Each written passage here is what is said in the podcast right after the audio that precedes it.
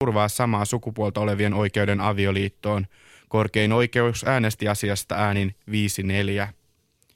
Huomenna sää on epävakaista, sade- ja ukkoskuuroja tulee monin paikoin. Päivälämpötila on 15-18, maan pohjoisosassa 8-15 astetta.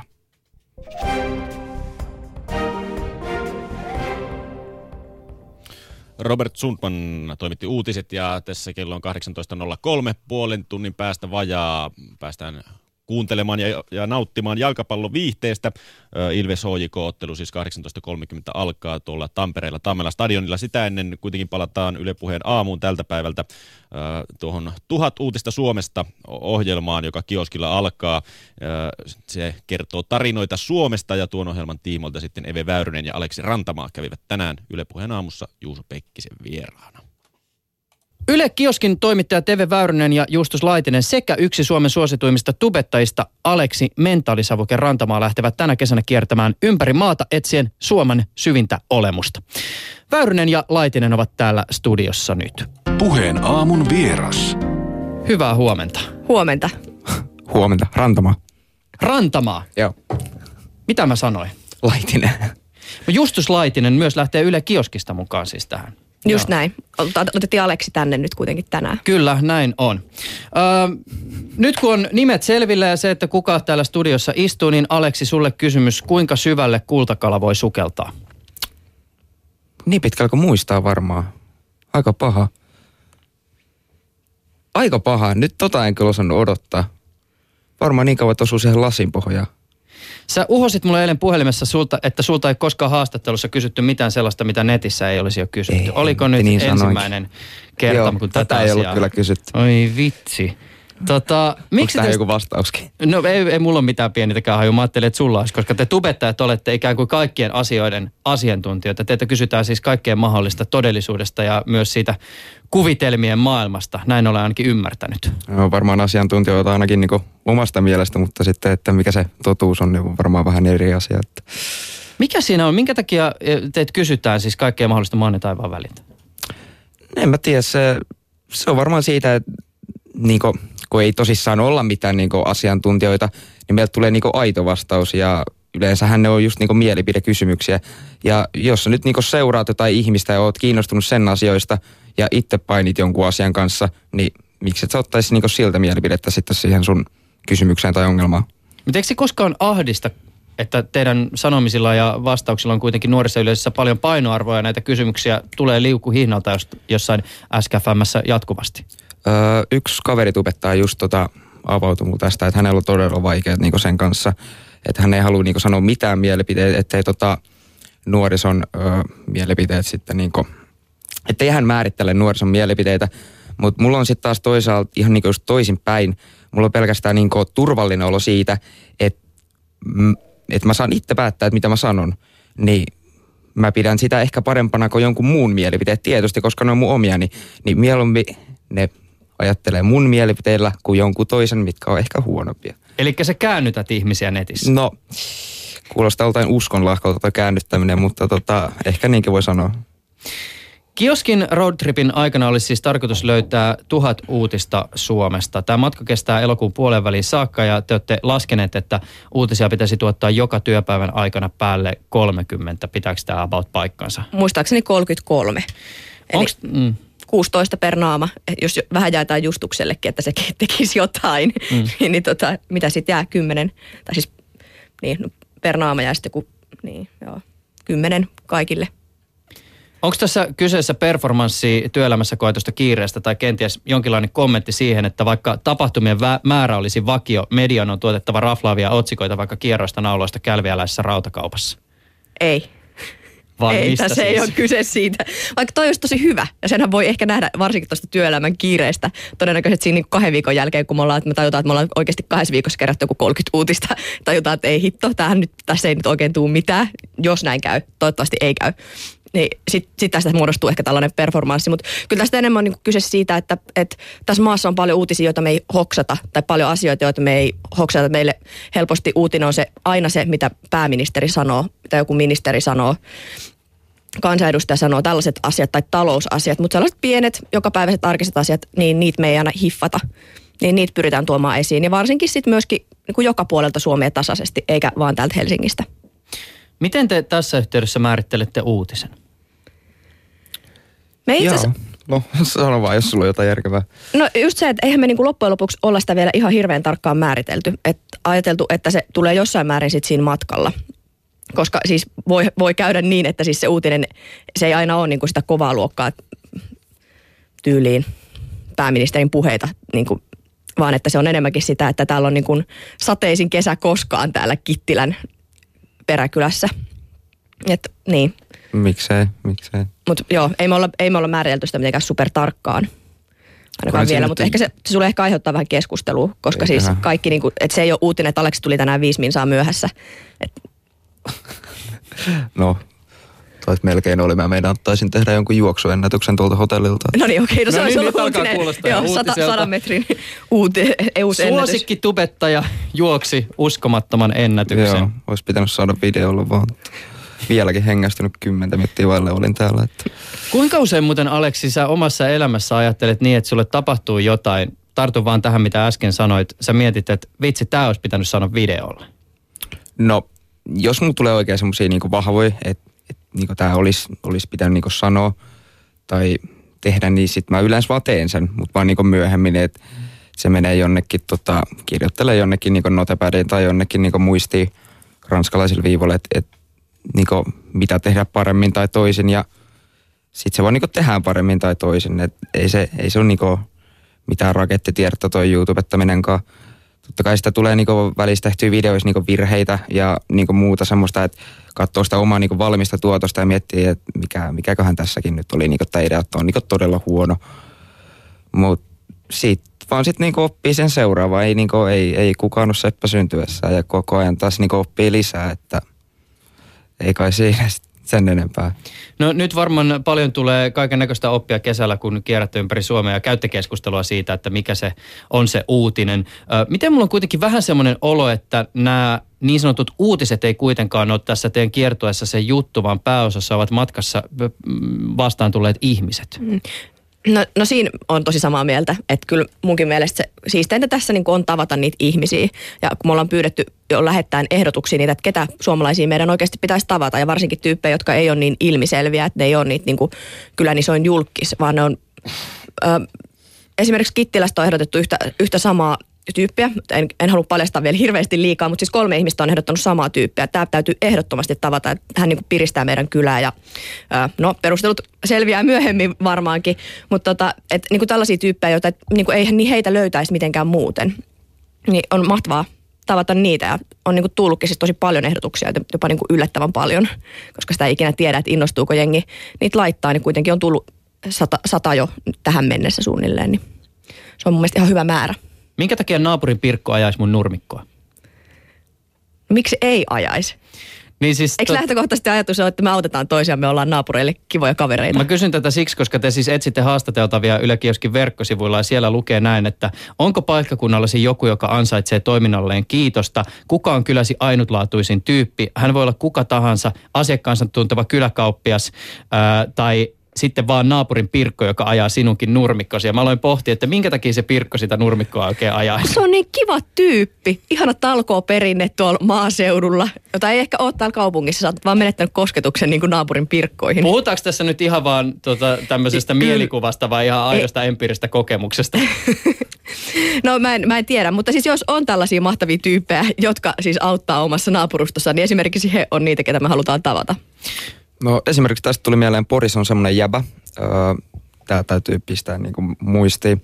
Poris on semmoinen jäpä, meillä on siellä Karjarannan pitkin menee semmoinen niin kuin aita, metalliaita, joka on niin kuin ruostunut ihan järkyttävän näköinen. Ja tota, siitä on tekstaripalstoilla ollut, että pitäisiköhän se maalata. Ei, niin kuin kaupunki ei ole tehnyt mitään. Se on varmaan kilometrin pituinen se aita ja yksi porilainen jäpä omilla maaleillaan on maalannut sen koko koko tota aidan, sen varmaan kilometrin pätkän siitä. Ja en mä tiedä, mun mielestä si- siinä on semmoinen arjen sankaruus, kun kaupunki ei tee, niin jäbä teki sen itse. Ja nyt meillä on kiva aita siellä Porissa. Ihan mahtava juttu. Mutta niinku tämmöisiä tyyppejä. Mm. Voisiko sanoa tiivistää näin, että te etsitte tarinoita? Joo, kyllä voisi sanoa. Tarinasta tulee fiilis, että se on niinku fiktiivinen. jotenkin, että en mä, en mä oikein tiedä. Mutta toisaalta voi tarina tottakin olla, että Kyllähän tavallaan tämäkin, mitä sä kerroit porilaisesta aidasta, niin onhan se tarina. no joo, totta, totta. Tämä tarinallisuus on kiinnostava juttu siis siinä, missä ihmisillä voi olla kulttuurista pääomaa, sosiaalista pääomaa, älyllistä pääomaa, vaikka eroottista pääomaa, niin tuntuu, että tämmöinen kaikenlainen narratiivinen tai tarinallinen pääoma on tällä hetkellä erityisen kuumaa valuuttaa. Yrittäjän liikeidean taustalla pitää olla joku tarina tai artistilla tulee olla jotenkin semmoinen napakka story sen musiikkinsa taustalla. Näin on tietysti aina ollut, että tarinat kiinnostaa, mutta kun ihmisten todellisuus nyt on median kyllästämä, niin tuntuu, että tarinoiden määrä meidän ympärillä on tällä hetkellä ihan mieletön. Eikö tämä ole tietyllä tavalla myös semmoista niin tarinoiden keskinäistä skabailua, siis sen suhteen, että paras tarina voittakoon? Niin aika vaikea niin miettiä sitä, että onko nyt jotenkin enemmän tarinoita kuin koskaan ennen.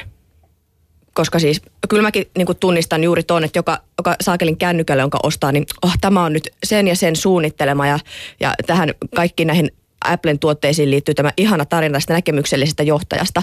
Että okei, kyllä mä tunnistan, että näitä juuri luodaan ja niin edelleen, mutta onko meillä jotenkin enemmän tarinoita kuin koskaan, niin en mä tiedä, tuntu, en, en osaa sanoa, koska se tarinan kerronta on myöskin meille niin hirveän luontainen tapa meille ihmisille olla ihmisiä ja niin kuin jotenkin jäsentää tätä maailmaa. Mutta mikä se kysymys olikaan? Mä Pohdiskelin vaan sitä, että jos, jos ajatellaan niin, että näitä narratiiveja ja tarinoita on tosi paljon, niin se helposti johtaa semmoiseen tilanteeseen, missä ikään kuin tarinat, joiden pitäisi olla jonkinnäköinen kuva todellisuudesta, alkavat kal- kamppailemaan keskenään ja ikään kuin se, joka py- kykenee sen tarinansa kaikkein napakimmin muotoilemaan, on se, jonka tarina tulee kuulluksi. Mm, varmaan pitää paikkaansa, mutta tässä just pointti niin kuin meidän kertojalla onkin sit löytää niitä tarinoita, jotka ei ole ehkä tullut vielä kuulluksi, jotka on niin kuin vähän tavallisempia, että ne ei ole niitä aina raffimpia. Että, että tuosta porilaisen aidan maalaamisesta, niin sit, sitä ei varmaan niin kuin ole kerrottu kauhean moneen kertaan vielä, eikä välttämättä ole ihan hiffattukaan, että sehän on kiinnostava juttu, ja se on niin kuin oikeasti, että joku jäbä nyt on vaan päättänyt, että mä nyt maalaan tämän aidan, koska tämä on niin kuin ruma. Että tavallaan se, että, että nämä on näitä pieniä tarinoita, joita ei niin kuin, joita me ei edes huomata, ja jotka niin kuin helposti just talloutuu sitten siinä tarinoiden meressä mm. sinne alle, niin yritetään nyt ainakin tuoda jonkun verran niitä esiin. Tarinoihin tietysti usein liittyy just tämä muoto, mutta tubettajan suhde tarinoihin on varmaan aika erityinen verrattuna perinteiseen tarinankerrontaan, koska se tapa, miten tubettajat usein kameralle asioista kertoo, niin ne ei noudata mitään tämmöistä perinteistä alku, keskikohta, loppu, rakennetta. Miettiikö tubettaja kuinka paljon sitä, että onko tämä nyt vaan semmoista, että syydetään nyt nämä sanat tähän vai kuinka paljon esimerkiksi sä pohdit rakennetta ennen kuin sä alat kuvaamaan? Öö, sitä ei oikeastaan tarvi pohtia. Öö, niin idea on siinä, että valokunto, kamera niin kunnolla, se ei heilu, ei mitään. Laitat sen päälle ja puhut mitä tulee. Se, että et se näyttää niin järkevältä, niin se vaihe tulee sitten, kun leikkaa sen. Et siihen voi puhua vaikka niin puoli tuntia ihan niin mitä ikinä tykkää tai väännellä naamaa tai jotain, mutta siinä editointivaiheessa sä sit niin siinä kohtaa nähdään niin se työ.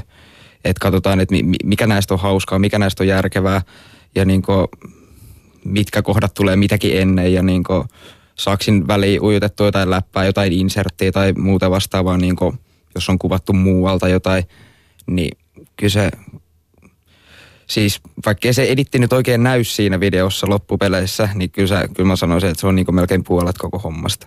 Millä perusteella sä teet päätökset sen suhteen, että, että mitä sä videon otat? Siis jos sä kuvat vaikka puoli tuntia materiaalia ja sitten se video on 6-7 minuuttia pitkä, niin mitä siihen videolle sitten päätyy?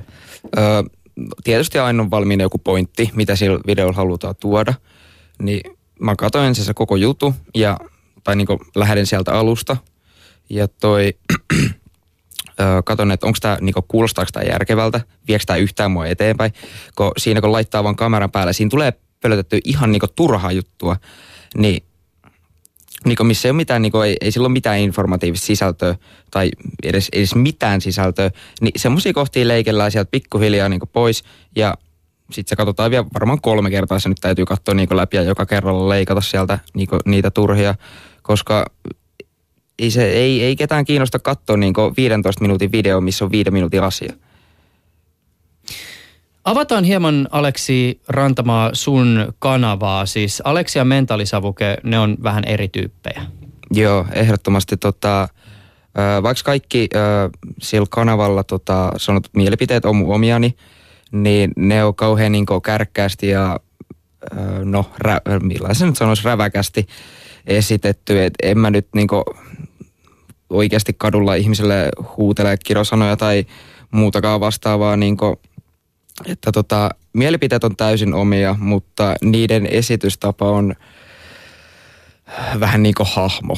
Et kyllä mä nyt niin oikeassakin elämässä pystyn niin syttyä nollasta sataan aika helposti, mutta en mä sitä niin liian usein tee. Että kyllä tässä ihan suht rauhallinen jamppa kuitenkin niin tosielämässä. Porilainen lehti oli haastatellut sua pari vuotta sitten ja juttu oli otsikoitu Aleksi Rantamaa on vahvojen ilmaisujen mies. Tämä on aika hienosti kiertoteitse sanottu, että mentaalisavukkeen suusta kuulee aika usein vitut ja perkeleet ja ne on aika raivokkaita monologeita, monologia, mitä säkin välillä teet. No joo, se on toi, no nuorisolle to, noita videoita nyt niin on tehty ja on se nyt nuorison mielestä hauskaa, jos siellä vähän kiroillaan. Ja muutenkin sillä saa niin kauhean niin lujaa. En mä oikein tiedä, mikä siinä on, mutta mulla on itsellä ainakin semmoinen olo, että jotenkin kiroileminen vahvistaa kauheasti sitä pointtia. Et kyllä, kyllä mä oon tosi monta videoa, tai nyt tosi monta, muutaman video huomannut sillä itse, kun on katsonut myöhemmin, että tässä oli kyllä niin liikaa. Että tässä oli ehdottomasti liikaa näitä kirjosaneita, ei se ole enää niin hauskaa tai, tai mitään muutakaan. Et no, pyrkinyt, niin kuin, pyrkinyt vähentää. Te lähdette nyt kiertämään Suomea, niin miten te uskotte, että teidän jengillä onnistutaan luomaan suhde siihen tavallisen ihmisen elämään, kun teillä on kuitenkin matkassa tuollainen Aleksin kaltainen nettistara, jonka perässä kulkee jatkuvasti vähintään kilometrin mittainen selfien pyytäjien jono? kyllä me varmaan pysty, pystytään luomaan suhde, eikä sen perässä oikeasti kyllä kuule koko aikaa selfie jonoa Tuolla tota, oven takana. Niin, niin, ne ei ole tuossa alakerrassa. Mutta tota, kyllä mä uskon, että me pystytään. Sehän se duuni myöskin on siinä. Mm. Mutta se on silleen mahtavaa, kun ö, ei tehdä suoraa lähetystä, jos sitä niin kuin paniikkia, että voidaan niin kuin aamulla mennä torille istumaan. Mikä täällä on meininki, ketä täällä torilla nyt tähän aikaan istuu, ketä teidän mielestä meidän pitäisi tavata, mikä teidän mielestä on tämän paikan juttu, mitä meidän pitäisi tehdä, että on niin kuin aikaa myöskin siihen.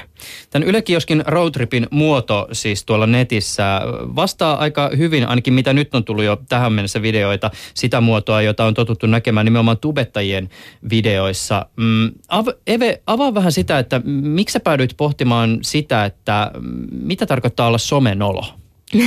Niin, no siis just, että kun helposti ajatus on se, että kun mä en oo blokkaaja, enkä mä oon tehnyt niitä tupevideoita, että en mä, mä en tiedä, miten niitä tehdään. Ja voi, voi olla, että kun sä sanot just Aleksi, että pitää asettaa valo oikein, laittaa kamera oikein kohtaan ja sit vaan puhuu ja sit sieltä tulee se timattinen sisältö, niin mulla ei ole tuollaista hahmoa kuin, niin kuin mikä mentaalisavuke on. Että mä oon niissä mun jutuissa, niin mä oon aina mä.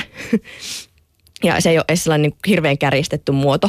Niin ö, kyllä siinä on niin sellainen pieni pelko, että jos mä teen tämän tubettamisen jotenkin väärin ja sitten vaikka se sun seuraama nuoriso tai sä, että Aleksi katsoo, että ei, nyt, nyt vähän hävettää, että toi, tota, toi toimittaja yrittää tuossa niinku tehdä tällaista vlogimaista videota. Mitäs tästä, että niinku, miksi se tekee tolleen? Ja kyllähän tässä on niinku se riski, että on somenolo. Ja kuka nyt haluaa olla nolo? Ei kukaan halua olla nolo. Mitä Aleksi tuumii? No tota...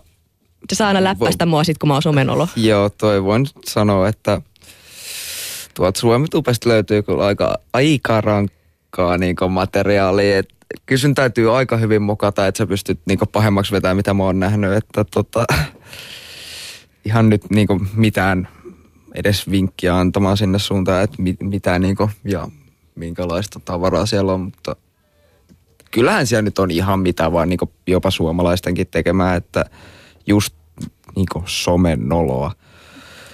Mutta totta kai niin tota... uuden tekemiseen liittyy aina sellaista pelkoa ja jännitystä siitä, että millainen se siitä tulee ja onko tämä hyvä ja Joo, tietysti, tästä kukaan. tietysti. Että. Mm. Sä Aleksi kerroit tällä viikolla sun YouTube-kanavan seuraajille, siis mentaalisavukkeen seuraajille, että sun on aika siirtyä tubesta isompiin kenkiin. Vaikka jossain vaiheessa tubettajien suusta kuuli sitä, että perinteiset välineet ja mediatalot, niin nyt on teidän aika vapista, niin onko se nyt kuitenkin sitten niin, että tubettaminen on eräänlainen ponnahduslauta NS oikeisiin mediatöihin? Öö, öö, vielä, vielä on. Vielä se on niinku ponnahduslauta, mutta tota, kyllähän niinku televisio ja no, no televisio varsinkin niin tulee kuolemaan vielä – niin ton sosiaalisen median tieltä, mutta tällä hetkellä onhan se nyt kuulimpaa sanoa, että on TV-ssä töissä. Että paljon mediaseksikkäämpää sanoa jengille, että on TV-ssä töissä kuin että joo, mä oon YouTubessa töissä. Tai no, YouTubessa töissä ja töissä, et sä nyt töissä on, jos sä sinne videoita teet, mutta tota, miten, miten se nyt haluaa ilmaista sitten.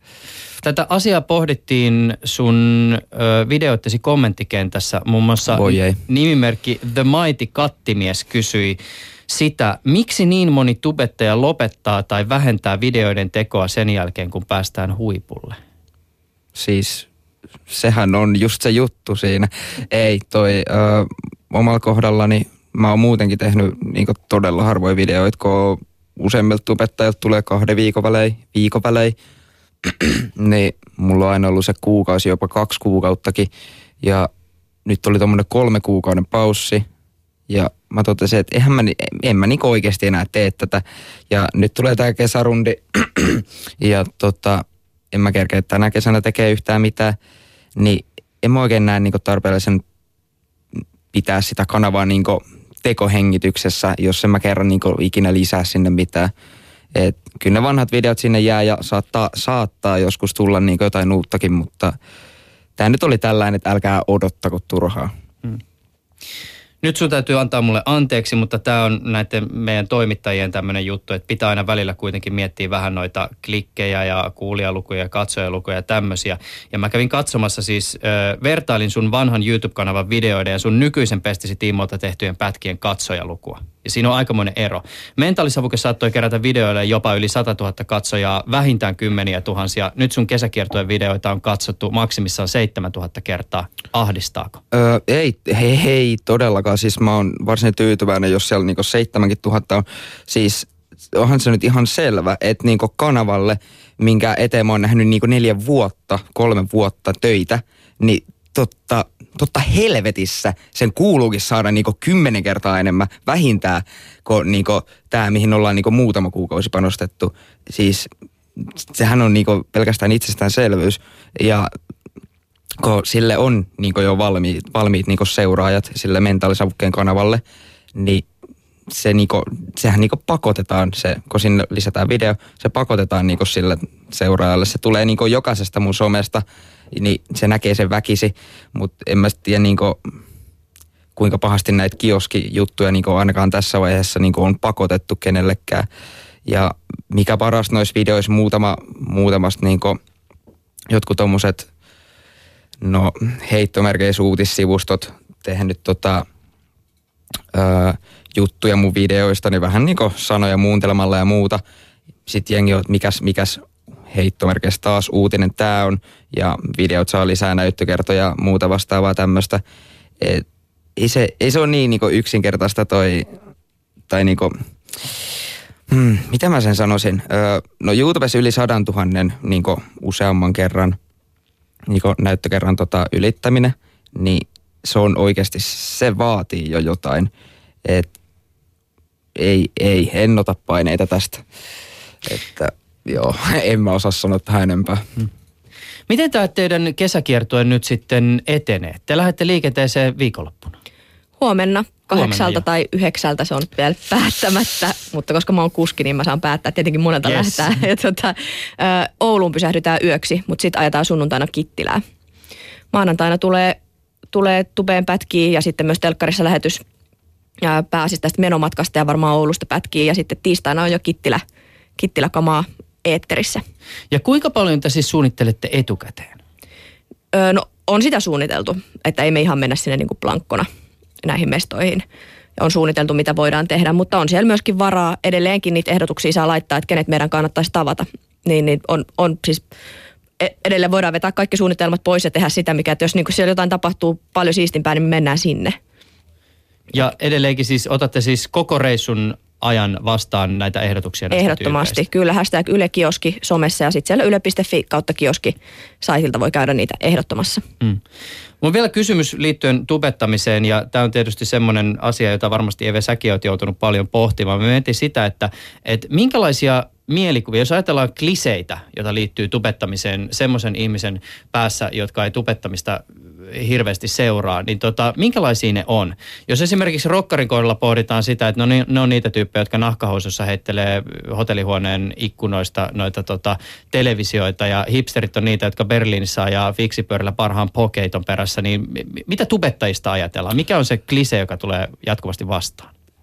Öö, mä en, o, siis ei, ei, ei, ei semmoista oikein niin voi olla, koska ihan, ihan sam, siis ainakaan mun mielestäni, koska tubettaminen on niin laaja käsite ja se käsittää niin paljon erilaisia ihmisiä, että ei, si, ei siinä voi olla niinku mitään yhtä kliseitä tai stereotypiaa, koska niinku, siis vaikka sä lisäisit kissoista videoita YouTubeen, niin silloin sä oot YouTubettaja.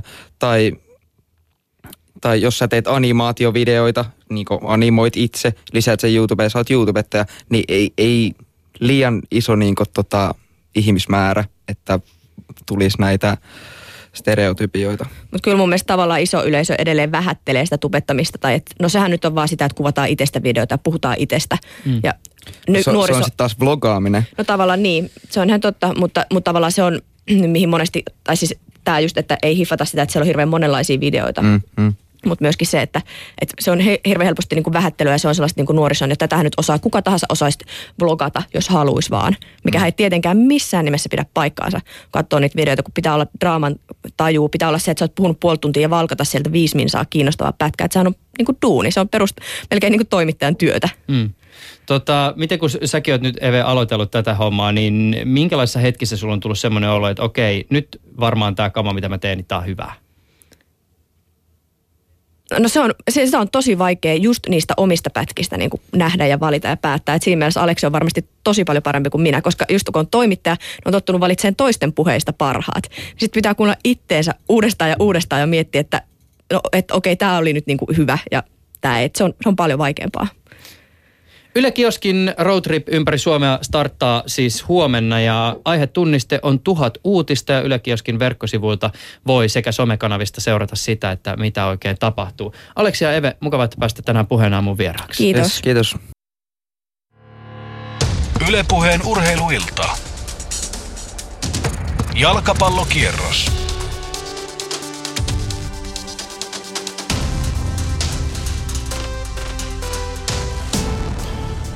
Ja oikein hyvää iltaa ja tervetuloa nyt sitten jalkapallo viihteen pariin. Yhden veikkausliikaottelun kierros, jos sitä sellaiseksi voi sanoa. Tänään siis Ilves vastaan HJK Tampereen Tammelassa.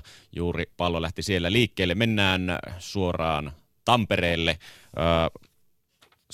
Selostuksesta vastaa tänään Petri Aholaita ja asiantuntijana vierellä istuu Antti Pohja, joten ei muuta kuin Tampereelle ja nautinnollista jalkapalloiltaa kaikille. Ylepuheen urheiluilta. Jalkapallokierros. Tervetuloa todellakin tänne Tammelan tunnelmaan. Täällä on puoli minuuttia pelattu ottelua Ilves HJK. Ja ihan juuri samalla kun tuomari vihelsi pelin käyntiin, niin alkoi pieni tihkusade, mutta, mutta, mutta ei mitään suurempaa. Keli on hieno, kenttä on hieno, väkeä rupeaa olemaan. Tammela täynnä HJK kannattajia, monta sataa perinteisesti täällä jälleen paikalla. Kuluttaja Toivalassa tuossa ennusteli, että 5500 olisi tämän päivän katsojamäärä. Katsotaan, tuleeko Tammella täyteen. Hieno, hieno jalkapallottelu on tulossa Ilves kotijoukkoina. Ei oikeastaan sen kovempaa vastusta voi Suomessa saada kuin mitä tällä hetkellä kentän toisessa päädyssä oleva HJK antaa. HJK sarjakärkenä Ilves toiseksi viimeisenä HJKlla. Hieno 4-0 voitto alla Pietarsaaren Jarosta Ilveksellä. Kaksi vierasta Rovaniemellä ja Pietarsaaressa. Tosin Ilves on kaksi viime kotiottelua on perannut erittäin hyvin täällä Tammelassa. Se voitti, voitti sekä Lahden että, että Interin täällä Tammelassa ja pelasi myöskin tuossa välissä HJKta vastaan vieraassa ihan hyvän pelin hävisi 2-1, mutta tarjosi ihan, ihan miehekkään vastuksen sarjakärkiklubille. HJK kehittelee ensimmäistä hyökkäystään, kun täällä on puolitoista minuuttia pelattu. Vieressä tässä siis ei istu, vaan seisoo vieressäni Antti Pohja. Terve. Terve, terve. Minkälaista peliä, peliä odotellaan tänään? No, Öö, katsotaan. Kolhemaisen Toni tulee Joo. ja Hilander torjuu kulmapotkuksi tuon pienestä kulmasta tulee Kolehmaisen laukaus. Joo, niin. eli aika odotettu alku mun mielestä, että et varmasti aika moni meistä oli sitä mieltä, että HJK lähtee todennäköisesti peli hallitsemaan ja, ja tuota Ilves ottaa ehkä aika syvältäkin vastaan omalta alueelta ja keskittyy sitten hyökkäämään nopeilla hyökkäyksillä ja tämän parin minuutin aikana se näyttää siltä, että tämä kaava on toteutumassa. Et on tässä tietysti mielenkiintoisia pelaajavalintoja tänään molempien avauskokoonpanossa, etenkin HJK on paljon, paljon niin sanottuja ykkösmiehiä vaihdossa, että nyt on mielenkiintoista nähdä, kuinka esimerkiksi Moussi pärjää keskikentällä ja Jalo kärjessä, että, että he on nyt, ottanut nyt Havenaarin paikan ja Schüllerin paikan siitä. Kyllä, sieltä lähtee Zenelin kulmapotku ja se tulee, tulee Ilves, Ilves kaksi viimeistä, koska sitä oli Ilves-pelaajilta ja se tuli, tuli paha paikka, mutta, mutta vapaa potkulla Jari, ää, Jani Laaksonen viheltää sitä Ilvekselle vapaa potkulla, niin jatketaan sillä. Noin ihan realistisesti ajateltuna, tuo, pystyykö Ilves tarjoamaan kuitenkin HJKlle sellaisen vastuksen, että voisi jopa voitosta tänään taistella? No mun mielestä se tapa taistella voitosta on se, että, että ni, niinä hetkinä, kun Ho, Ilves voittaa pallo HJKlta riittävän ylhäällä, niin silloin kannattaa hyökätä nopeasti. Mutta sitten sen lisäksi pitää löytyä myös osaamista ennen kaikkea ja yhteistyökykyä ja sitten vielä uskallusta pelata niitä hitaampia hyökkäyksiä, pitää palloa, koska 90 minuuttia on liian pitkä aika ottaa vaan vastaan ja hyökätä harppuna hyökkäyksille. Että sitten todennäköisesti, niin kuin Zeneli taisi sanoa Jarro-pelin jälkeen, että, että vastustajat jaksaa puolustaa meitä vastaan ensimmäisen jakson, mutta toisella jaksolla yleensä noutaja tulee. Ja se on luvassa tänäänkin Ilvekselle veikkaan, jos, jos ei oma peli pyöri ollenkaan. Kyllä, se on pitkä matka. Pitkä matka pelata 90 minuuttia vaan lähtee puolustamaan, että se todennäköisesti ei onnistu. Ilves siinä koitti, koitti jonkinnäköistä hyökkäystä rakennella, mutta HJK-puolustus siivoaa siellä tuosta keskiviivan kohdalta pallo. Mutta niin kuin sanoit tosiaan, niin kyllähän Ilves on pelannut viime aikoina Tammelossa ihan tuloksellisestikin hyvin tullut voitto Interistä ja muuta, että, että he on saanut niin kuin täällä niitä tuloksia aikaa, joita vieraskentällä ei ole tullut. Et siinä mielessä tietysti odotukset Ilveksen kohdalla korkealla. Kyllä, ja klubi on aina semmoinen, semmoinen joukkue, mikä varmasti niin kuin, varsinkin kotijoukkojen, kun klubi tulee vieraaksi, niin kyllä herättää taistelee ja voitto HJKsta on aina semmoinen kesän kohokohtia. Tosiaan noissa kokoonpanoissa pieniä muutoksia HJK pystyy kierrättämään pelaajia, muutama, muutama vain pelaaja, muun muassa Maalivati Örlund ja Rasmus Schüller, Heikkisen Markus tänään vaihdossa. Öö, Valtteri Moreen ei ole vaihtopenkillä, Havenhar vaihtopenkillä.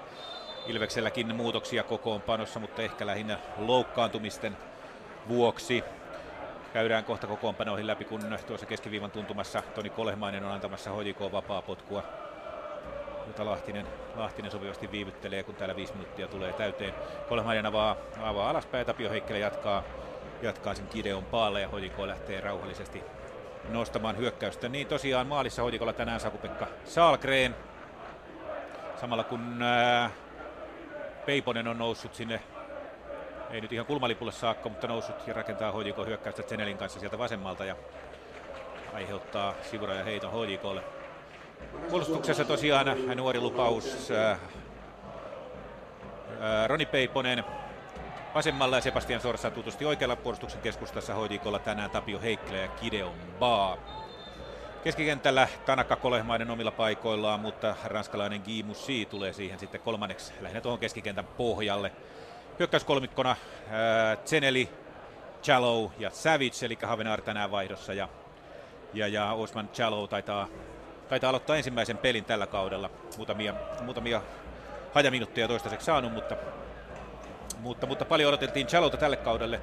Mies on kärsinyt loukkaantumisesta ja nyt ensimmäistä kertaa, ensimmäistä kertaa sitten vastuuta on tulossa oikein kunnolla samalla kun Ilves rakentelee hyökkäystä ja Petresku antaa vasemmalla, vasemmalla kohti HJK maalia. Siinä oli vaan vähän pihalla, mutta niin oli Ilveksen hyökkääjätkin ja jos olisi mennyt vähän rohkeammin tilanteeseen, niin ehkä siitä olisi avautunut jotain oikein kunnollista samalla kuin Savage taas nostamassa, nostamassa HJK-hyökkäystä. Niin, Ato, mitäs tuosta HJK kokoonpanosta? Mitä, mitä, jo vähän jo siihen kerkisit puuttuu, mutta no, mitä muita, joo, muita huomioita? Kyllähän siinä on paljonkin mielenkiintoista. No, peli, pelin ryhmityshän on hyvin tuttu HJKlle 4, 2 ja 3, 1 ja miten se sitten ikinä pelin mukaan elääkään, mutta et yhdellä hyökkäjällä ja neljällä puolustajalla ja, ja laidoissa on tutut tehomiehet Savage ja Cheneli, että, että ajatellen Ilvestä, niin Ojan perä vasemmas, vasemman laidan puolustaja ja Hynynen oikealla, niin kyllä tarvitsee Jaakko Juutilta ja Jonne Jelmiltä sitten apuja heidän pysäyttämisessä. Että he on HJK on hyökkäyspelin avainpelaajat mun mielestä, varsinkin tänään kun Rasmus Schüller on pois, joka periaatteessa on se,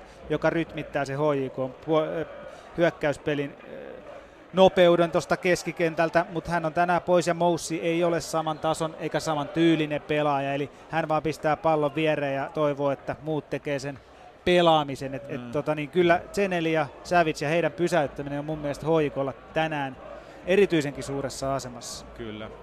No mites Tori Koleman näyttää pelaavan yllättävän alhaallakin, jopa tuossa ihan, ihan muussin tasolla ja jopa vähän ehkä alapuolella. No joo, siinä on periaatteessa toi Kolehmaisen ja Moussi yhteistyö on se, että ne on ne kaksi alempaa keskikenttää ja mä uskoisin niin, että Kolehmaisella on enemmän se rooli, että hän siitä paikalta nousee ylöspäin auttamaan Tanakaa ja, ja Jalota ja laitamiehiä, että, että Moussi pitää ton oman paikkansa ankkuripelaajana tuossa puolustuslinja edessä enemmän, että hän ei hyökkäyksiin juurikaan lähde. Ja tämä työjako sopii heille erinomaisesti, koska Kolehmainen on liikkuvampi pelaaja ja on parempi pelaamaan palloa myös ylöspäin. Pystyy jopa viimeistelemään. Kyllä. Tosiaan Osman Jallow, 26-vuotias gambialainen, maatteluitakin 13 ja pari maaliakin tullut, tullut ja ihan, ihan hyvissä seuroissakin pelannut, pelannut aikaisemmin ensimmäinen kausi nyt, nyt tosiaan HJKssa. Kotijoukko Ilves samalla kun HJK nostaa, nostaa hyökkäystä ja HJKlle toi ei tulekaan kulmapotkua, vaan erotuomari näyttää sitä maalipotkua, ja varsinkin klubipääty siellä kovasti ihmettelee Joo, just, maalin takana. just kun pääsin sanomaan, että Moussi ei oikein pallollisena on niin kova, niin antoi hienon syötön Jalolle tuonne laitaan. Että kyllä hänellä totta kai osaamista riittää, mutta et, no niin kuin peruspelaajatyypiltä hän on erilainen kuin Schüller, joka Kyllä, kyllä. periaatteessa dominoi pelistä toiseen tuota keskialuetta. Kyllä, kokenut ranskalainen Guy Moussi, 30-vuotias ranskalainen myöskin ensimmäistä kautta. Ensimmäistä kautta HJKssa. Täällä tulee kohta 9 minuuttia, 9 minuuttia täyteen ja tuo pieni tihkusarekin näyttäisi loppuneen. Ilveksen ei oikeastaan saanut hyökkäystä, mutta nyt hyökkää ja tekee muuten. Tämä no, ai.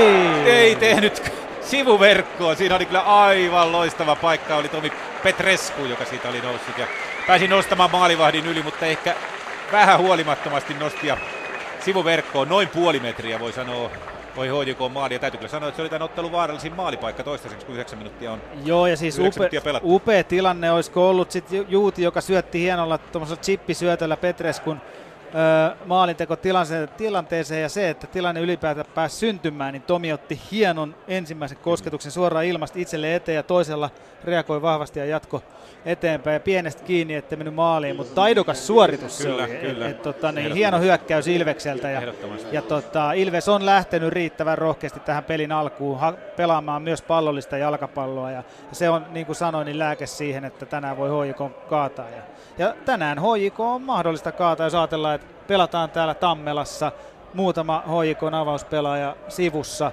niin eh, se yhteispeli ei varmasti ole yhtä saumatonta kuin normaalisti. Kyllä, ja juuri tämä oli se tyyppinen, mikä varmaan Ilves satsaa, eli pienillä, pienillä läpisyötöillä, nostoilla tai seinäsyötöillä koitetaan se HJK puolustus avata.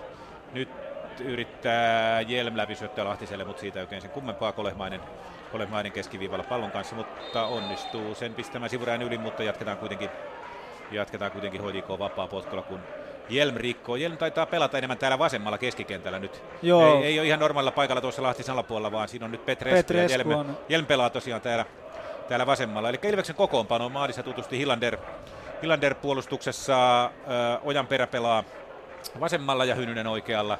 Puolustuksen keskustassa nuori Tatu Miettunen ja, ja Samu Nieminen samalla kun äh, se on Chalo, joka nostaa hyökkäystä ja siitäkään ei tule kulmapotkua. Taas Chalo viittoili kulmapotkua, mutta maalipotkua jatketaan. Eli, eli puolustuksesta nyt Koskinen Aho ainakin pois tällä hetkellä. Samoin Jussi Kujala puuttuu Ilveksen kokoonpanosta. Eero Korte pelaa tuossa, tuossa keskikentän pohjalla ja hänen kanssaan siinä sitten Lauri Alamyllymäki. Oikealla keskikentällä on Jaakko Juuti ja vasemmalla siis näillä näkymin äm, Jonne Jelm. Mika Lahtinen kärjessä ja tosiaan sitten Tomi Petrescu hänen alapuolellaan. Minkälaisia, minkälaisia havaintoja Kujala Jussi tietysti ehkä joukkojen tärkein pelaaja syrjässä, samoin Heikki Aho, Koskinen, minkälaisia havaintoja kokoonpanosta, Ilveksen kotijoukkojen kokoonpanosta? Niin kyllä, Ilves on ehkä enemmän sitten muuta kuin säästelemässä, niin raapinut ne kentälle, ketkä, ketkä saa, että, että tilanne on siinä mielessä erilainen ja, ja, ja Ilves tosiaan vähän samantyyppisesti 4-2-3-1 hyökkäyssysteemillä voisi sanoa, tai, tai kuinka se ikinä elääkään, mutta yksi, yksi hyökkääjä, kuten HJKlla neljän puolustajan linja ja Tomi Petrescu siinä hyökkäjän alapuolella, että lähtökohta on suhteellisen sama molemmilla joukkueilla. Ja Samalla kun Savic koittaa kääntää, kääntää palloa Ilves maalille ja nyt se tulee se kulmavuoto sitten Joo. lopulta, eli täältä oikealta puolelta. Mutta et vielä ehkä ajatellen HJK sen verran, että tuo Jallown pelaaminen suhteessa Havenaariin on täysin eri, erilaista. Että hän on pelaaja, joka pystyy omalla liikkumisella ohittamaan vastustajan puolustajan ja, ja Havenaar on enemmän pallon haltuunottaja, suojaaja ja tiputtaja, mutta että hän ei pääse periaatteessa kenestäkään ohi mm. omalla hitaudella ja verkkaisuudella, että siinä mielessä Ilveksen puolustukselle erilainen haaste tänään kuin esimerkiksi Sonera stadionilla aikaisemmin. Cheneli tutusti ampumassa HJK kulmapotkua, se tulee rangaistuspilkun kohdalle ja voi sanoa, että siinä oli jo kohtuullisen paikka. Dempa Savage oli viimeisenä pallossa, mutta mutta ei siitä sen kummempaa, vaan jatketaan maalipotkulla. Joo, sitten ehkä vielä tuosta keskikenttäpelaamisesta. Siinähän niinku Ilveksellä on ihan peruspallovarmoja pelaajia vastassaan, Moussi ja Kolehmainen ja, ja tuota, Tanaka, että, että periaatteessa keskikentän herruus on, on äh, jollain tavalla mun mielestä sauki tosiaan, kun Syller on niin vahva ollut ja nythän ei ole niin mielenkiintoista nähdä, että kuinka, kuinka tuo keskikentän valtius rakentuu tässä pelissä. Et Ilves on toistaiseksi riistänyt hyvin palloja keskikentän. Niin kuin nytkin riistää Jaakko Juuti. Vähän turhaa hätäilee pallon kanssa tuolla oikealla ja keskitys painuu painuu pääteryästä yli ja HJK maalipotkulla jatketaan. Niin siinä on nuori 17-vuotias Lauri Alamyllymäki tuossa keskikentällä Eero Korteen ja samalla kun HJK puolustus meinaa hölmöillä oikein urakalla ja Lahtinen käy vähän törmäilemässä maalivahti Salkreenin kanssa. Niin, 17-vuotias Lauri Alamyllymäki tuossa keskikentällä on nuorukainen kovassa paikassa. On kovassa paikassa, mutta toistaiseksi pärjännyt erinomaisesti. Ja niin kuin sanoin jo tuossa, niin Ilves on saanut niitä pallonriistoja HJKlta riittävän ylhäältä tuossa keskellä kenttää, eikä pelkästään HJK eh, maalintekoyrityksen jälkeen tai, tai keskityksen jälkeen tai muuta. Et, et se, se mahdollistaa heille sen, että Lahtinen ja Petresku ja Juuti ja Jelm pääsee tuosta niin kuin yhdessä hyökkäämään riittävän ylhäältä. Ilveksellä vaihdossa Mantti Mäkijärvi samalla kun Chalo nousee ja haastaa nyt oikein kunnolla Ilvespuolustusta. Saa keskitettyä, mutta perä siivoo Kolehmainen Jelm tavoittelevat palloa. Musi tulee ja kääntää laitaa, jossa on oikealla Savage. Saa vastaansa perän Kulmalipulta yrittää Savage hankkia kulmapotkua, mutta ei sitä saa. Ja Ilves siivoo keskiympyrää, jossa Mika Lahtinen häviää Heikkilälle. Niin no. Ilveksellä löytyy vaihdosta tosiaan tänään Mäkijärvi, Emeniikke, laitapelaajat, jotka ovat pelanneet kohtuullisen hyvin, ainakin täällä Tammelassa. Tietysti saattaa olla takana loukkaantumisia, mutta luuletko, että tässä nimenomaan haetaan tätä keskikentän tiiviyttä, ettei lähdetäkään laitapeliin tänään? E, siis voi olla, voi olla näin, että tota, että tällä haetaan nimenomaan sitä, että, että puolustuspään kautta pelataan ennen kaikkea, mutta että sitten taas tuossa toi tilanne, että Ilves sai pallonriiston suht alhaalla ja lähti välittömästi hakemaan pitkällä syötöllä yksinäistä Mika Lahtista ylhäältä, niin mun mielestä se ei ole se ratkaisu, koska hän on kolmen neljän miehen puristuksissa, hän häviää niistä palloista suurimman osan. Samalla kun Chalo aiheuttaa taas hämminkiä Ilveksen rangaistusalueella, mutta Ilves puolustus tuon siivoa. Tietysti se antaa myöskin sitä, että täytyy olla se vaihtoehto myös, että vaihdosta pystytään tuomaan Totta sitten kai. juoksuvoimaa. Ja, Kyllä. ja, ja varsinkin Emenikke, tai molemmat Emenikke, Mäkijärvi tietysti, jos on vastassa väsyneitä laitapakkeja, niin se on sitten hyvä ase. Kyllä, toisella jaksolla. Kyllä Emenikähän on, on ollut jo vuosia tässä sarjassa, Ropsissa aikaisemmin ja muuta, niin pelaaja, joka, jolla on poikkeuksellisen hyvä ominaisuus ohittaa yksi vastaan yksi tilanteessa, mutta hänellä se viimeinen syöttö on usein karannut ja, tai ollut suorituksena heikko keskimäärin. Et siihen kun hän saisi vielä parannusta, niin hän olisi erittäin kova tekijä tässä sarjassa. Samalla kun HJK rakentelee hyvän paikan, Savage ampuu noin metrin verran yli jatkaa suoraan ilmasta, taisi olla Sorsa, joka keskitti sinne ja Savage jatkaa suoraan ilmasta. Joo, se oli hankala pallo maaliväärinkin kannalta, että se tulee suoraan melkein pystysyöttö. Kyllä, kyllä. Ja ilmassa se... siitä y- yhdelle jatko, niin siinä on vaikea päästä käsiksi. Laukasijallekin se on vaikea, kyllä, vaikea kyllä. suoritus, ei kyllä, mikään kyllä. helppo. Noin metrin yli ja Ilves maalipotkulla jatketaan. Hilander avaa, avaa pitkänä, Lahtinen taistelee Heikkilän kanssa mutta toistaiseksi tosiaan joo, mitä tässä on nyt mennyt vartin verran, vähän reilukin, niin peli on ollut mun mielestä erittäin tasasta, että ei HJK millään tavalla dominoinut tätä ottelua ja Ilves on tosiaan saanut riittävän nopeasti pallonriistoa ylhäällä ja peli on pysynyt sen takia painopiste riittävän kaukana Ilveksen maalista. Seneli jatkaa Tanakalla, joka on ollut, en nyt tiedä, pimennossa, mutta ei ole kauheasti, kauheasti pallossa ollut kiinni. Chalo taistelee pallosta, mutta se karkaa sivurajasta yli ja Samu Nieminen menee heittää, heittää, ei heitäkään, vaan jättää pallon lopulta ojan perällä ja ojan perä Joo. Sitten menee heittää. Sitten täytyy muistaa tietysti HJK on tuosta pelitavasta tänään myös se, että koska heillä on se erilainen hyökkääjä kentällä, niin todennäköisesti he haluukin hyökätä paljon nopeammin ja antaa niitä juoksupalloja Jaloulle. Ja, ja tuota, niin, ettei, ettei yritäkään hyökätä keskimäärin niin hitaasti kuin silloin, kun Havenaar on kentällä. Savic, kolehmainen, Jelm. Jelm ehtii väliin ja Ilves puolustus siivoo, Ojan perä jatkaa Petreskulle. Petresku saa kuin saakin käännettyä ja Alamyllymäki lähtee nostaan. Ykkönen olisi kolme kolmonen.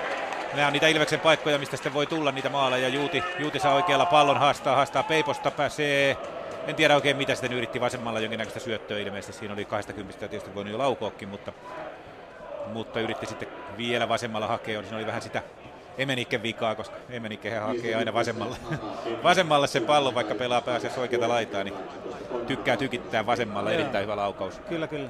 Laukaus nigerialaisella. Tänään tosiaan vaihdossa, vaihdossa mutta voisi olettaa, että jossain vaiheessa kentälle tulee. Tuliko muuten mainittua, että tämä katsomot taitaa olla aika täynnä? Olin kuulevina, että Lasse Toiva kuulutti jo yli 5000 katsojaa luvuksi. Upea juttu. Upea Eli juttu. tosiaan täällä on hieno tunnelma, paljon väkeä ja, ja, ja voi sanoa, että ilmakin on hyvä. Ilmakin on hyvä. Tänä kesänä ei kauhean hyviä peliilmoja ollut, mutta nyt, nyt näyttää siltä, tunnelma ja, tunnelma ja ilma on hieno samalla, kun Tanaka pääsee laukoon, mutta laukaus noin 13 metristä menee 5 metriä. 5 metriä yli Ilves maali. Tulee aika vaikeista kulmista noin HJK viimeistelyyritykset äsken. Savage suoraan selän takaa tuleva pallo ja nyt Tanaka aika vaikeasta kulmasta joutui yrittää pientä viiltoa siihen palloon, mutta et sehän nousee helposti korkeuksiin niin kuin nytkin kävi. Kyllä, 18-19 minuuttia tulee juuri täyteen Hilander jälleen kerran maalipotkussa ja sinne samaan paikkaan Lahtista sinne haetaan. Lahtinen saa painia vuoron perään. Vuoron perään Baa ja vuoron perään Heikkilän kanssa näissä pääpalloissa HJK-topparit. HJK-topparit molemmat hyviä pääpelaajia, tosiaan Moreen, Moreen ja Heikkinen tänään syrjässä, samoin, syrjässä, samoin Veli Lampi puuttuu tuolta puolustuksesta. Joo. Siellä on Rodi Peiponen, 18-vuotias, voisi sanoa jopa suurlupaus Joo, hakemassa peliaikaa. Peiponenhan on pelannut hienoja pelejä HJK-avauksessa tänä vuonna jo ja kehittyy valtavaa vauhtia nuori mies ja, ja on, on niin kuin urheilullinen, hyvin kroppansa hallitseva pelaaja, joka, joka selvästi niin kuin vaikuttaa myös rauhallisuudella ollakseen nuori mies, että, että hän, hän on mielenkiintoinen pelaaja kyllä. Pelannut mun mielestä molempia laitapuolustajan paikkoja, myös oikealla. Kotikohan pelasi muutaman ottelun tuossa aika lailla samalla permanentilla, ettei kauheasti kierrättänyt. Nyt sitten ilmeisesti ajateltiin, että vastassa on vain Ilves, niin päästään vähän kierrättämään, kierrättämään pelaajia. Ja, ja, ja Hoitikohan on tuolla kärjessä jo repinyt sitä eroa, eroa, kakkosen olevaan Ropsiin jo siinä, siinä Joo. määrin, että vähän voidaan, voidaan jo hakea, hakea ja säästellä tiettyjä pelaajia, kuten siis Sylleriä esimerkiksi tänään. Joo, ja tässä, tässä on varmaan myös ihan se kuormitustilanne sen takia, että kohta europelit alkaa ja, ja ruvetaan entistä tarkemmin miettimään, että miten saadaan se ykkösnyrkki siihen, niihin peleihin parhaaseen iskuun, koska niin kuin sanoit, niin sarjataulukossa näyttää hyvältä jo tällä hetkellä. No entäs sitten Robin Lood oli äh, alkukaudesta, voi sanoa loistavakin, kuinka paljon on näkynyt hoitikon pelissä, että Lood lähti pois. No sanotaan nyt niin, että Kolehmainen on mun mielestä ollut Ihan... ihan... muuten kuin Ilves kehittelee jonkinnäköistä hyökkäystä. Hyökkäystä saatiin keskityspallo ja nyt Alamyllymäki oli keskittämässä toista keskityspalloa tätä vasemmalta, mutta liukastuu epäonnekseen ja HJK lähtee nyt puolestaan nostaa. Niin. Kent, kenttä on kovin liukas, joo. Niin, niin tota... Mitäs mä olinkaan puhumassa äsken? Mm, Luudista. Niin, Luudista, että Kolehmainen on tullut niin kuin periaatteessa yksi yhteen hänen paikalleen pelaamaan ja ehkä hakee vielä osittain sitä, että pääsee joukkueeseen sisälle, mutta että hyvin hän on mun mielestä tullut joukkueeseen, että pelaa semmoista yksinkertaista peliä eikä yritä liikoja, hoitaa oman tonttinsa ja, ja pikkuhiljaa sitten nostaa sitä omaa panostaa. Että totta kai Luud oli, oli monta vuotta HJKlle todella tärkeä pelaaja ja, ja tuota, aina aikansa vie, että seuraava uusi pelaaja pystytään ajaa sisään. No vielä näistä tämän kauden uusista pelaajista, lähinnä nyt siis tänään kentällä Mussi, Tanaka, Jallow ja sitten tietysti Havenaar. Mm. Viime aikana vähän saanut jopa arvostelua. Tosin neljä maalia kyllä tehtynä, että ei se nyt ihan, ihan huono saldo kuitenkaan hyökkäjälle. Ei se ole ihan huono saldo, että et niinku, kyllähän siinä kaikki vaikuttaa aina kaikkeen, että miten HJK pelaa ja miten hänen ominaisuudet sopii HJK pelaamiseen ja siinä on ollut mun mielestä jonkunnäköisiä ongelmia ajoittain. On, on myös ollut hyviä pelejä, että ei, ei, ei, voi pelkästään aina olla musta tai valkoinen, että et, et, et tässä on paljon sekä että asioita tässä pelissä ja elämässä muutenkin. Mutta että tota, kyllähän Tanaka on ollut erittäin hyvä, hän on hän on pelistä toiseen, pystyy pelaamaan hyvällä tasolla, ei, ei suoritusvarmuus juuri laske. ja on onnistunut maalinteossa ja syöttämisessä tehoissa ihan riittävän hyvin niin kuin miettii, että hänen pelipaikallaan niitä pitää molempia syöttöjä ja maaleja tullakin. Ja hän on jatkuvasti pelattavissa, liikkuva pelaaja, oikea-aikainen, hyvä tekniikka. Että hän on ollut selvä vahvistus HJKlle. Tukenut hyvin Jenelin ja Savitsin laitapelaamista myöskin. Et Moussi nyt on ehkä ja Jalo ollut ne kaksi enemmän varjoon jäänyttä pelaajaa ja tänään heillä on sitten paikka näyttää. Vähemmän tietysti peliminuuttejakin. Peliminuuttejakin tullut, joita peliminuutteja tällä hetkellä Mut täällä 22 pelattu. Joo, että kyllähän Moussi aloitti kauden ihan avauskokoonpanon pelaajana, mutta tippui sitten penkille sen takia, että muut oli parempia ja nyt hänen paikka näyttää sitten uudestaan, että hän kuuluu, kuuluu avaukseen ja meriteiltä hän on niin kuin häntä sinne odotettiin myöskin. Kyllä jälleen kerran niin Ilves maalipotkulla jatketaan ja tuttu taistelupari Lahtinen Heikkilä siellä vastakkain. Vielä tuosta Tanakasta, mitä luulet? Tietysti, tietysti kun hän Eurooppaan on nyt tullut, niin luuletko, että vielä suurempiin ympyröihin mahdollisuudet Euroopan kentillä? Kyllä mä luulen, että on mahdollisuudet. Et, et tietysti nuo europelitkin varmaan paljon näyttää suuntaa sille, että, että jokainen viikko ja kuukausi HJKn kanssahan on, on suunta varmasti parempaan päin, että, että joukkueen yhteispeli paranee ja hän pääsee mukaan eurooppalaiseen kulttuuriin ja suomalaiseen kulttuuriin, että kyllä mä uskon, että hänellä on niin kuin hyvätkin mahdollisuudet pelata myös muissa maissa Euroopassa kuin Suomessa. 23.30 täällä Tammelan digitaalit näyttää, HJK lähtee kehittelemään hyökkäystä Toni Kolehmainen, joka hakee yllättävän alhaaltakin noita palloja ihan tuolta puolustuslinjan tasolta. Oikealla Sebastian Sorsa. Sorsa joukkojen kapteeni antaa takaisin Heikkilälle alaspäin ja sitten Kideon Paa lähtee nostamaan puolestaan HJK hyökkäystä. Aika lailla samalla kaavalla tässä mennään HJK.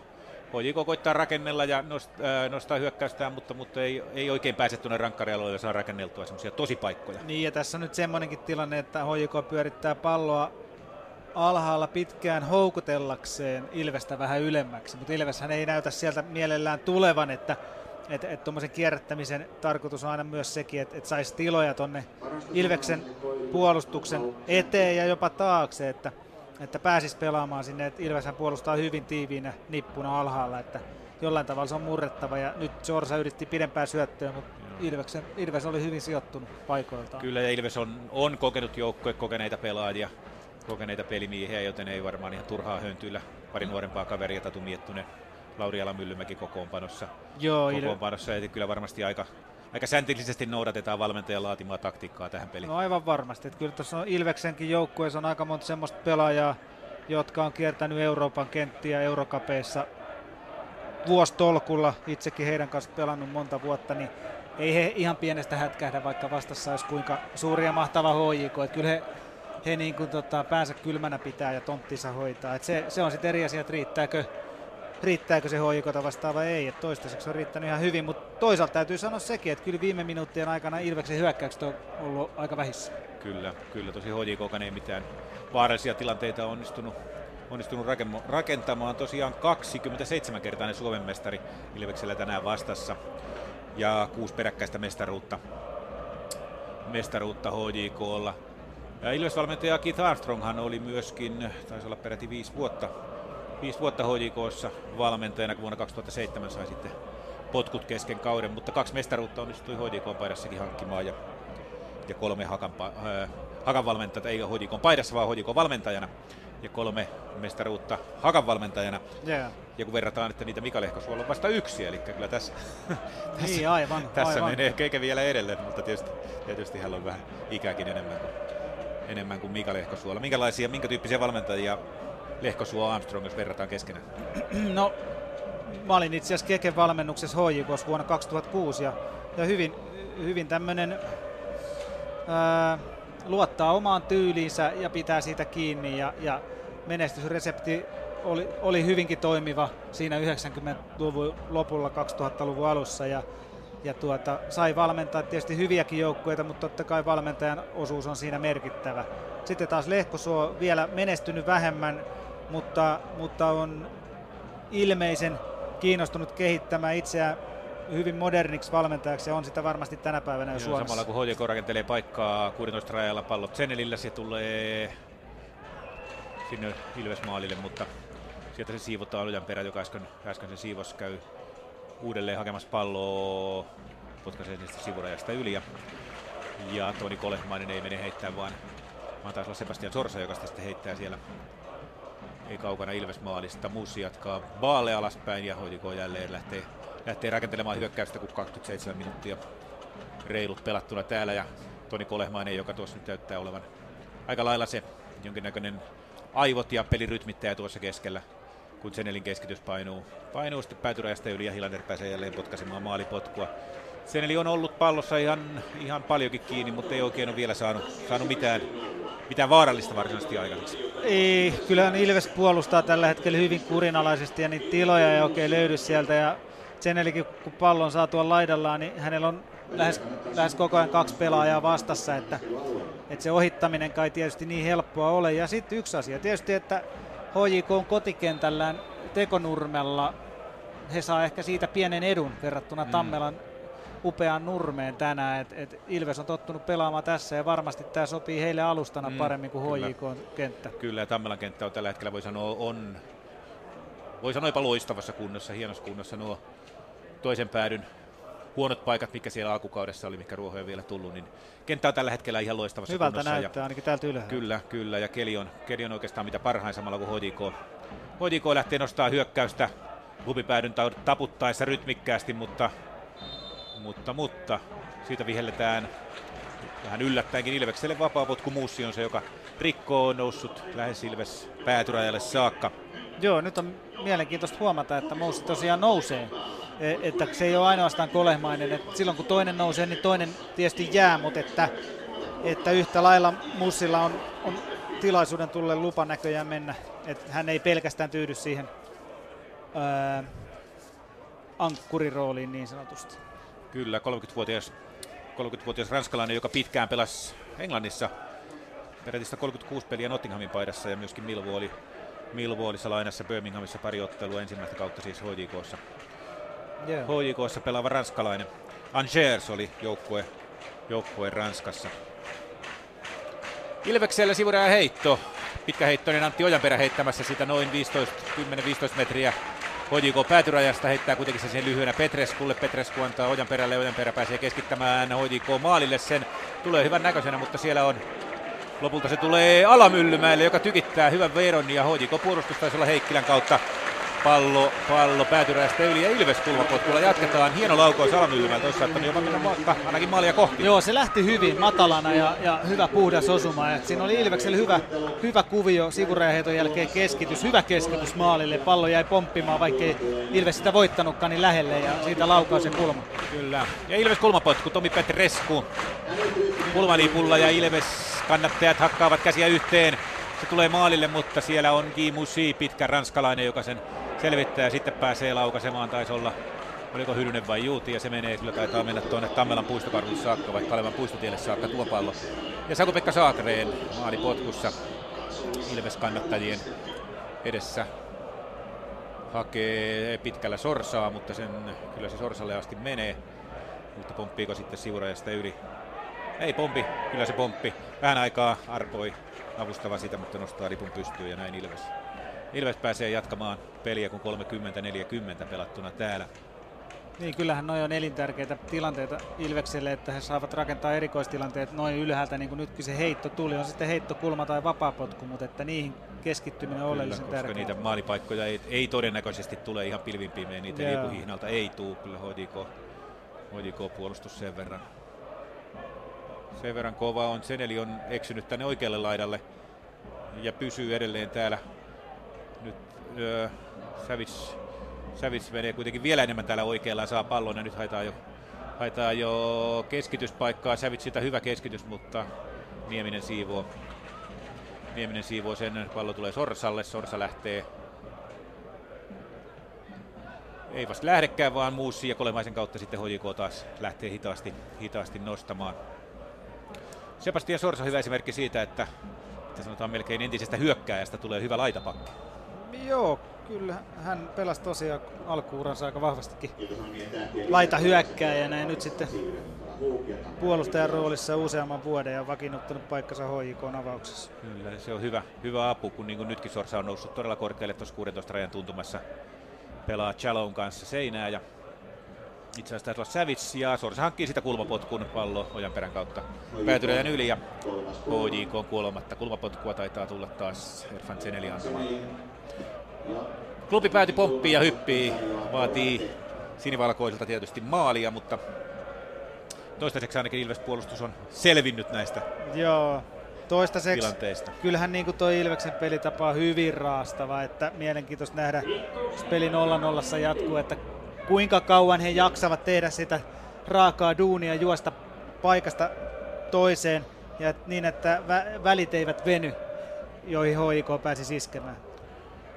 Senelin kulma ja en tiedä yrittikö Savits, Savits sitä jatkaa, jatkaa sinne takakulmalle. Joka tapauksessa Ilves lähtee nyt puolestaan nostaan hyökkäystä. Hynysellä pallo ja hakee, ei hae pitkää.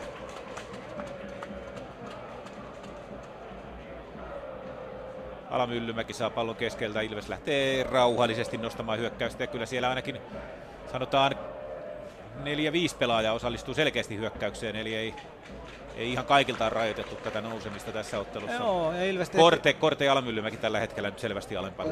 joo, Ilves teki ihan fiksusti, ettei lähtenyt nopeeseen hyökkäykseen, koska siihen ei ollut oikein mahdollisuutta ja piti hetken palloa, että sai, sai itsekin välillä sitä pallonhallintaa harrastaa. Pallo pomppii Hojikon, ku, äh, Hojikon 16 rajalla. Mutta siellä on, on, on. Täältä asti onko, onko Jelm? Kolehmainen. Jo, Ko- Jelmkö se oli se rikkoja, kun taitaa olla Korte. Korte, joo. Korte ainakin puhutteluun joutuu, mutta ei taida, ei taida varoitusta tulla Kolehmaista. Pääsee vähän rappaan, ehkä se oli jopa tietty, tietyllä lailla taktinen virhe, Niin koska HJK. HJK olisi lähtenyt, lähtenyt sitä hyökkäystä kehittelemään ja varsinkin Korte, jonka pitäisi rytmittää tuota keskikenttää ja pelata kohtuullisen alhaalla, oli tosiaan HJK 16 rajalla.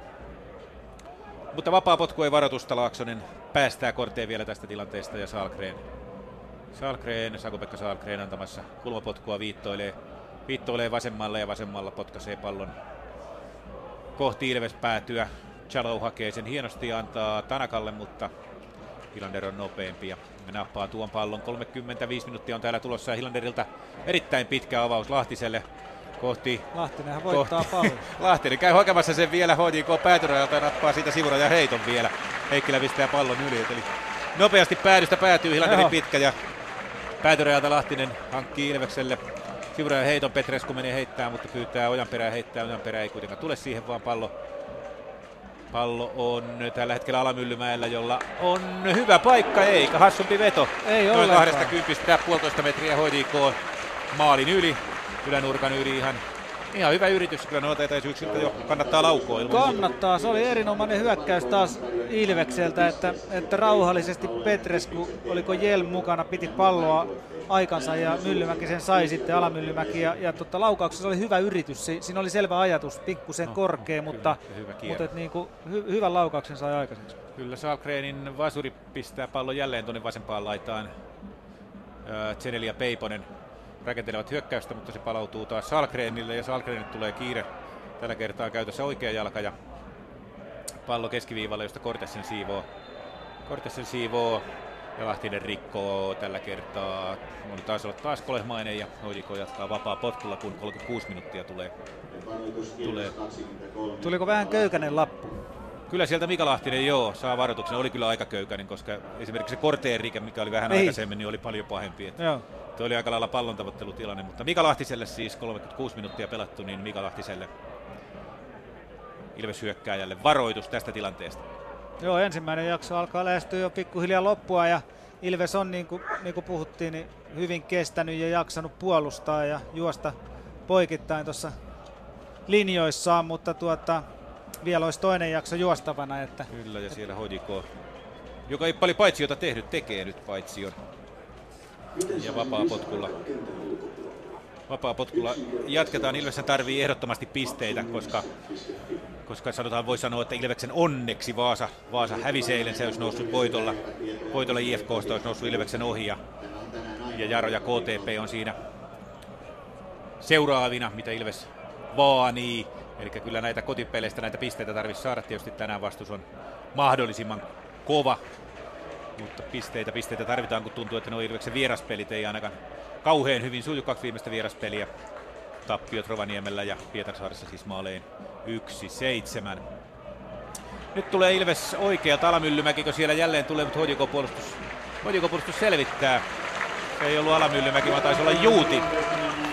Joo, Ilves Ja tulee Ilves nyt kulmapotku. Ilves on ei nyt saanut, saanut pikkusen otetta tästä pelistä siinä mielessä, että pystyy rakentamaan näitä maalipaikkoja. Joo, ehdottomasti ja näitä Ilves tarvitsee, ei ainoastaan niitä pitkiä palloja Lahtiselle, vaan siinä oli riittävän moni pelaaja lähellä toisiaan, niin pystyi pelaamaan lyhyillä syötöillä korten keskityspaikkaa. Ja siellä taitaa olla Jonne Jelma antamassa kulmapotkua. Se on toiselta puolelta Ilves hyökkäyssuunnasta oikealta, mutta se tulee matalana ja Peiponen on se, joka selvittää tuon tilanteen. Pallo palautuu, taitaa olla aina ojan perälle saakka ja Ilves lähtee, lähtee uudestaan rakentelemaan hyökkäystä. Se menee sivuralle heitoksia.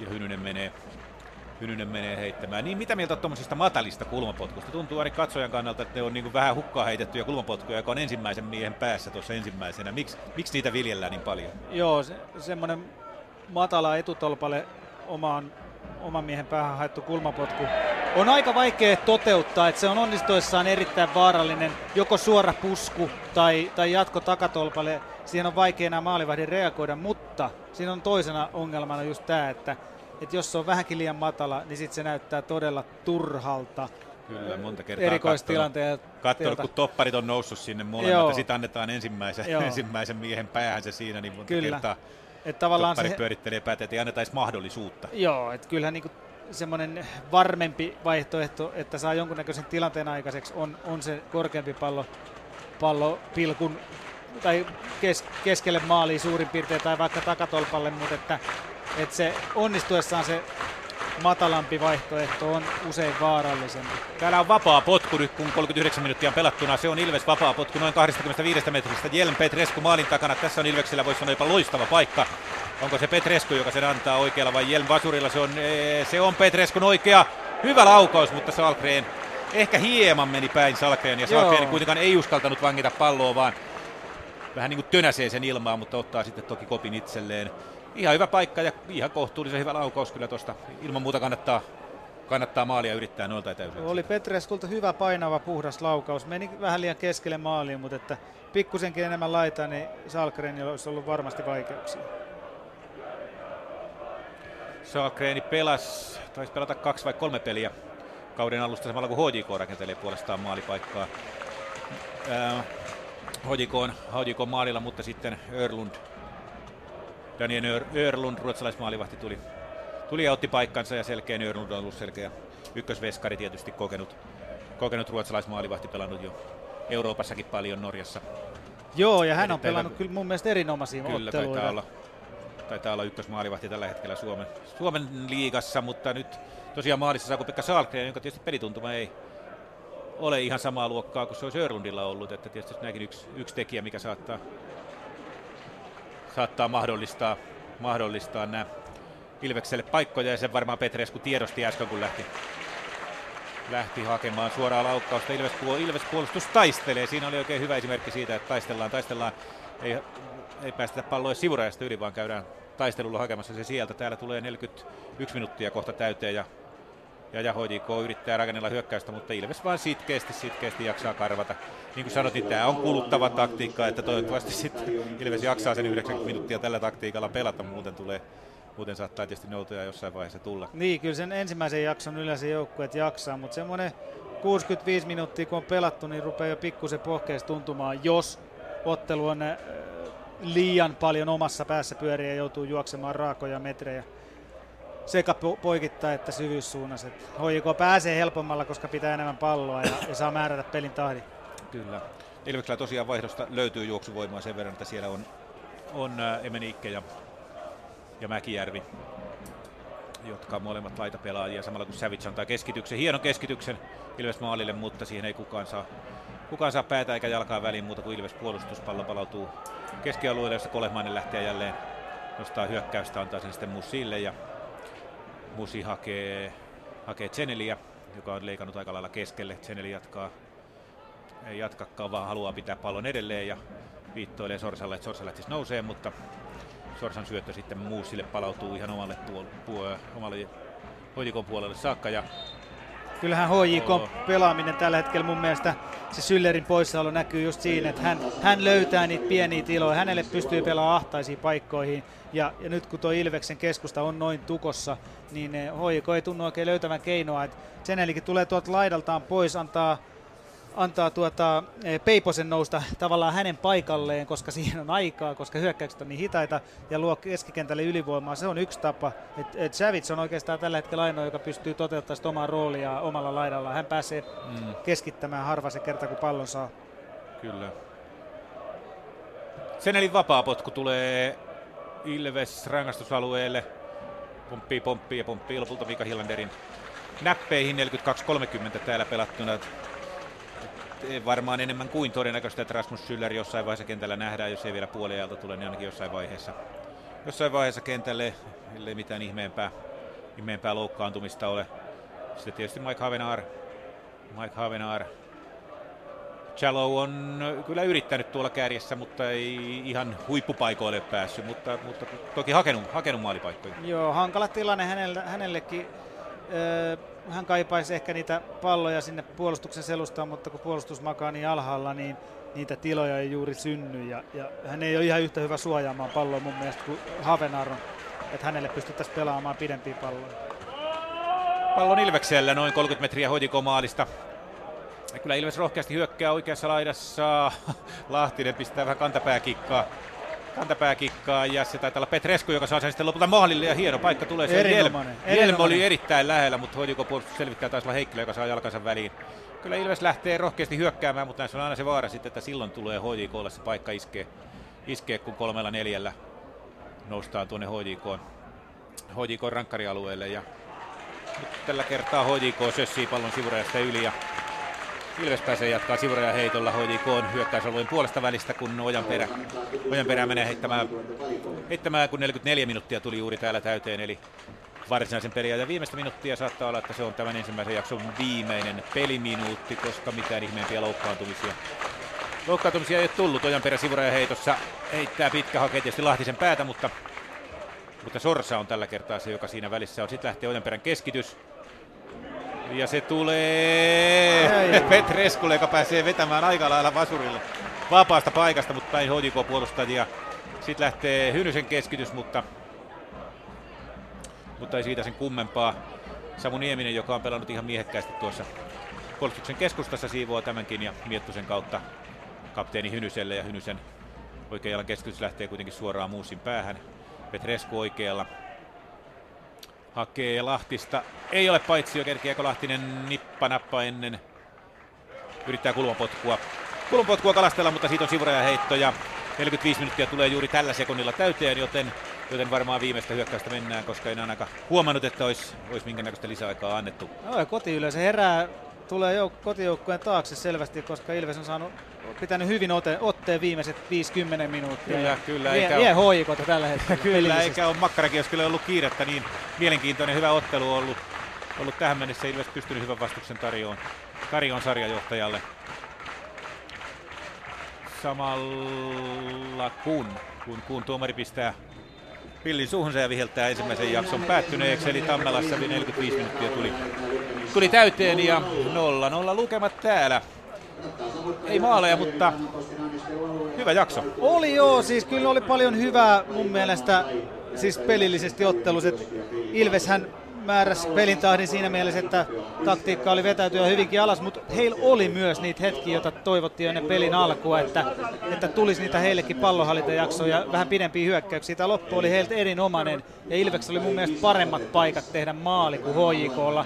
Pienestä kiinni toi äskeinenkin Petreskun keskitys, upea matala keskitys maali eteen. Jonne Jelm meinas päästä jatkamaan palloa siinä, mutta puolustaja pääsi väliin. Et pienestä kiinni juttuja.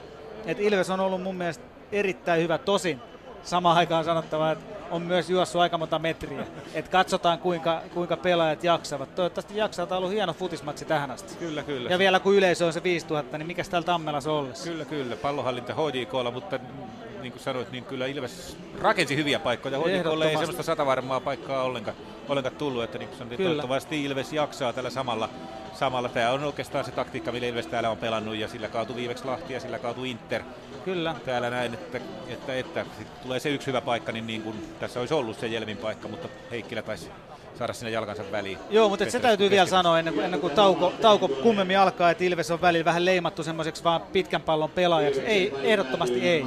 Tänäänkin me ollaan nähty, että Suomen mestari HJK vastassa, niin he riistää pallon, silloin kun he riistää sen riittävän ylhäällä, he pystyy päättämään, että mennäänkö nopeasti vai eikö mennä. Ja tänäänkin on nähty monta hienoa hita, hidasta hyökkäystä, jossa kaksi-kolme pelaajaa on luonut keskityspaikan tai laukaisupaikan. Ja mun mielestä Ilvekseltä upea ensimmäinen jakso kaiken kaikkiaan. Katsotaan, miten jaksaa toisen.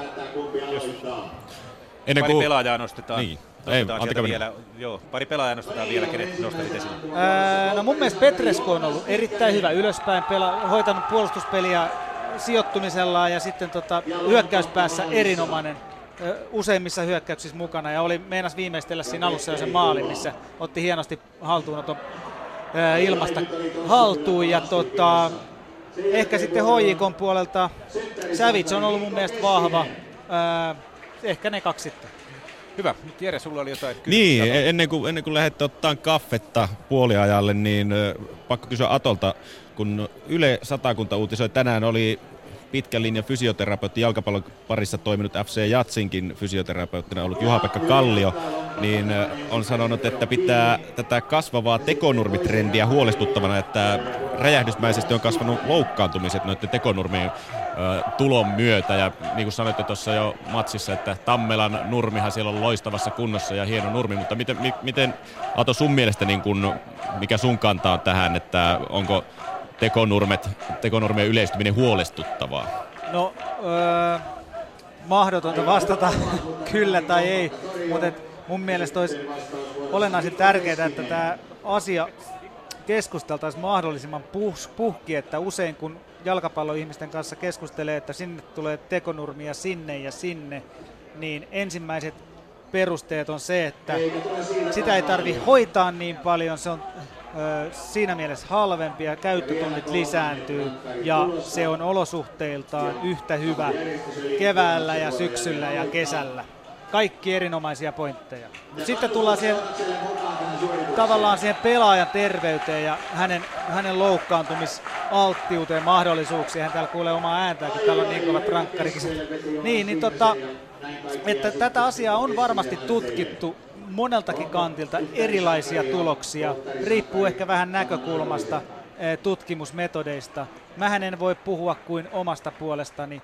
Mä olen nähnyt urallani 80-luvun alusta 2015 vuoteen tekonurmia Suomessa kehittyvän paremmiksi ja paremmiksi, pehmeämmiksi ja pehmeämmiksi, mutta mä en ole vielä yhteenkään kenttään törmännyt, joka antaisi samalla tavalla ää, horisontaalisesti joustoa, kuten nurmi tai hiekkakenttä. Y- yhteenkään semmoiseen kenttään en ole törmännyt, mikä tarkoittaa sitä, että nivelet saavat moninkertaisen rasituksen ää, 180-asteisissa täysvauhtisissa käännöksissä esimerkiksi verrattuna luonnonnurmeen ja hiekkaan.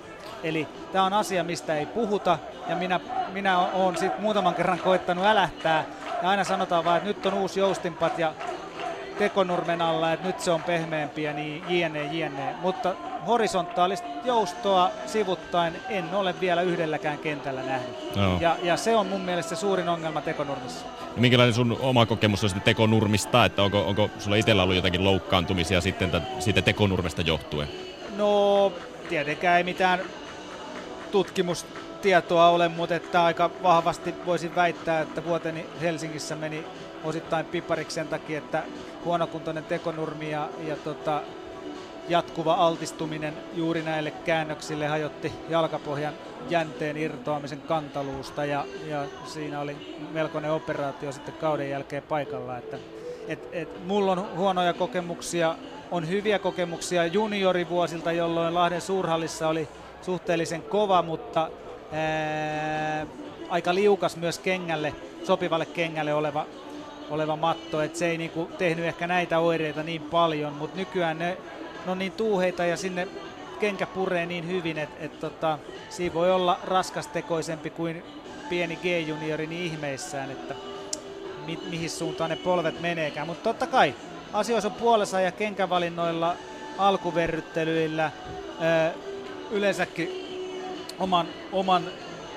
vartalon hoitamisella ja, ja tota, terveellisillä elintavoilla pystyy loukkaantumisiin vähentämään. Mutta se yksi asia, mistä ei juuri olla puhuttu, on mun mielestä se, että se ei jousta sivuttain. Ja, ja tähän mä haluaisin nähdä muutoksen näissä kentissä, eikä pelkästään aina puhuttaisi siitä taloudesta, tai siitä, että se on sula ja tasainen kevään. Joo, tuo Juha-Pekka Kalliokin alleviivasi tätä, että jos tekonurmella pelataan, niin silloin täytyy hoitaa juurikin keho huomattavasti parempaan kondikseen, tai niin kuin alku, alkulämmittelyt ja sitten loppuverryttelyt, niin täytyy Joo. hoitaa erittäin tasoisesti ja paljon huolellisemmin, entä sitten luonnonnurmella pelatessa? Niin, just, just se, että et musta on, on tärkeää, siis on varmaan on varmaan niin kuin väistämätöntä, että tekonurmet ainoastaan yleistyvät koko ajan. Sitten on vielä tietysti se yksi pointti, että, että kuinka tekonurmijalkapallo ja nurmijalkapallo eroavat toisistaan ja mikä on suomalaisten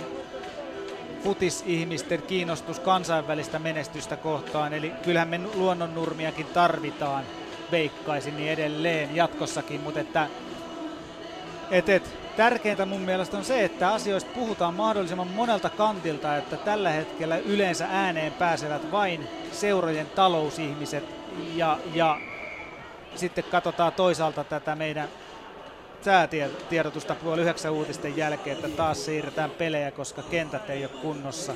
Nämä on kaikki valideja pointteja, mutta otetaan kokonaisvaltaisesti asia käsittelyyn, niin kaikki voittaa. No niin, nämä on hyviä pointteja myös sulta, Ato. Kiitoksia ja tullaan sinne takaisin, kun toinen puoli aika alkaa. Nyt voitte kaffeelle mennä. Yes, kiitos. Ylepuheen urheiluilta. Jalkapallokierros. Päivitetään myöskin tuloksia muualta Suomesta, nimittäin kakkosessa eteläisessä lohkossa pelataan yksi peli Käpylän pallo vastaan pallokerho Keski-Uusimaa. Siellä Keski-Uusimaa johtaa tuota ottelua 1-0. Ja Veikkausliikasta myös uutisia se, siirtomarkkinoiltakin FC Interi Mika Ojala on tehnyt nimittäin sopimuksen kolmosbundesliiga seuras VFR Aalenin kanssa Saksaan, siis lähtee Mika Ojala heinäkuun alussa vielä kerkeää vähän aikaa pelata Suomen maassa Mika Ojalkin Interin riveissä. Mutta nyt tämä puoli aika ennen kuin Tampereelle päästään takaisin, niin tutustutaankin Tampereen Ilveksen fanijoukkoon. Hyvää meteli on tänäänkin tuo joukki jo pitänyt. Ilves kun nousi Veikkausliigaan niin sanotulla kabinettipäätöksellä tammikuussa, niin Ilves-kannattajien Eh, eli Niilonpoikien joukossa nousu otettiin vastaan vähän ristiriitaisin tunteja edelleen. Asiassa on sulattelemista, näin kertoo Petteri Lehtonen Ilves kannattajista. Se.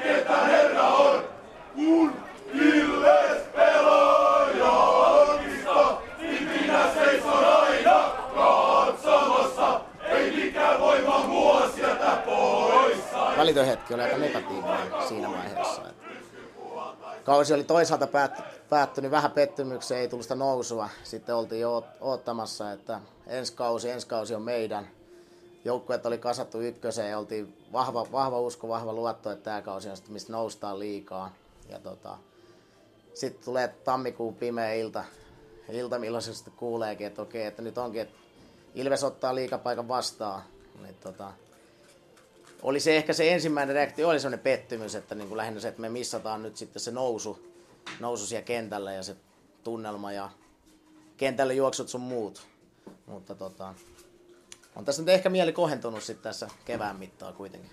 Miten se vaikutti kannattajaporukan toimintaan ja ajatukseen koko kauteen lähdettäessä, kun veikkausliika, tai ykköspaikka muuttui veikkausliikapaikaksi?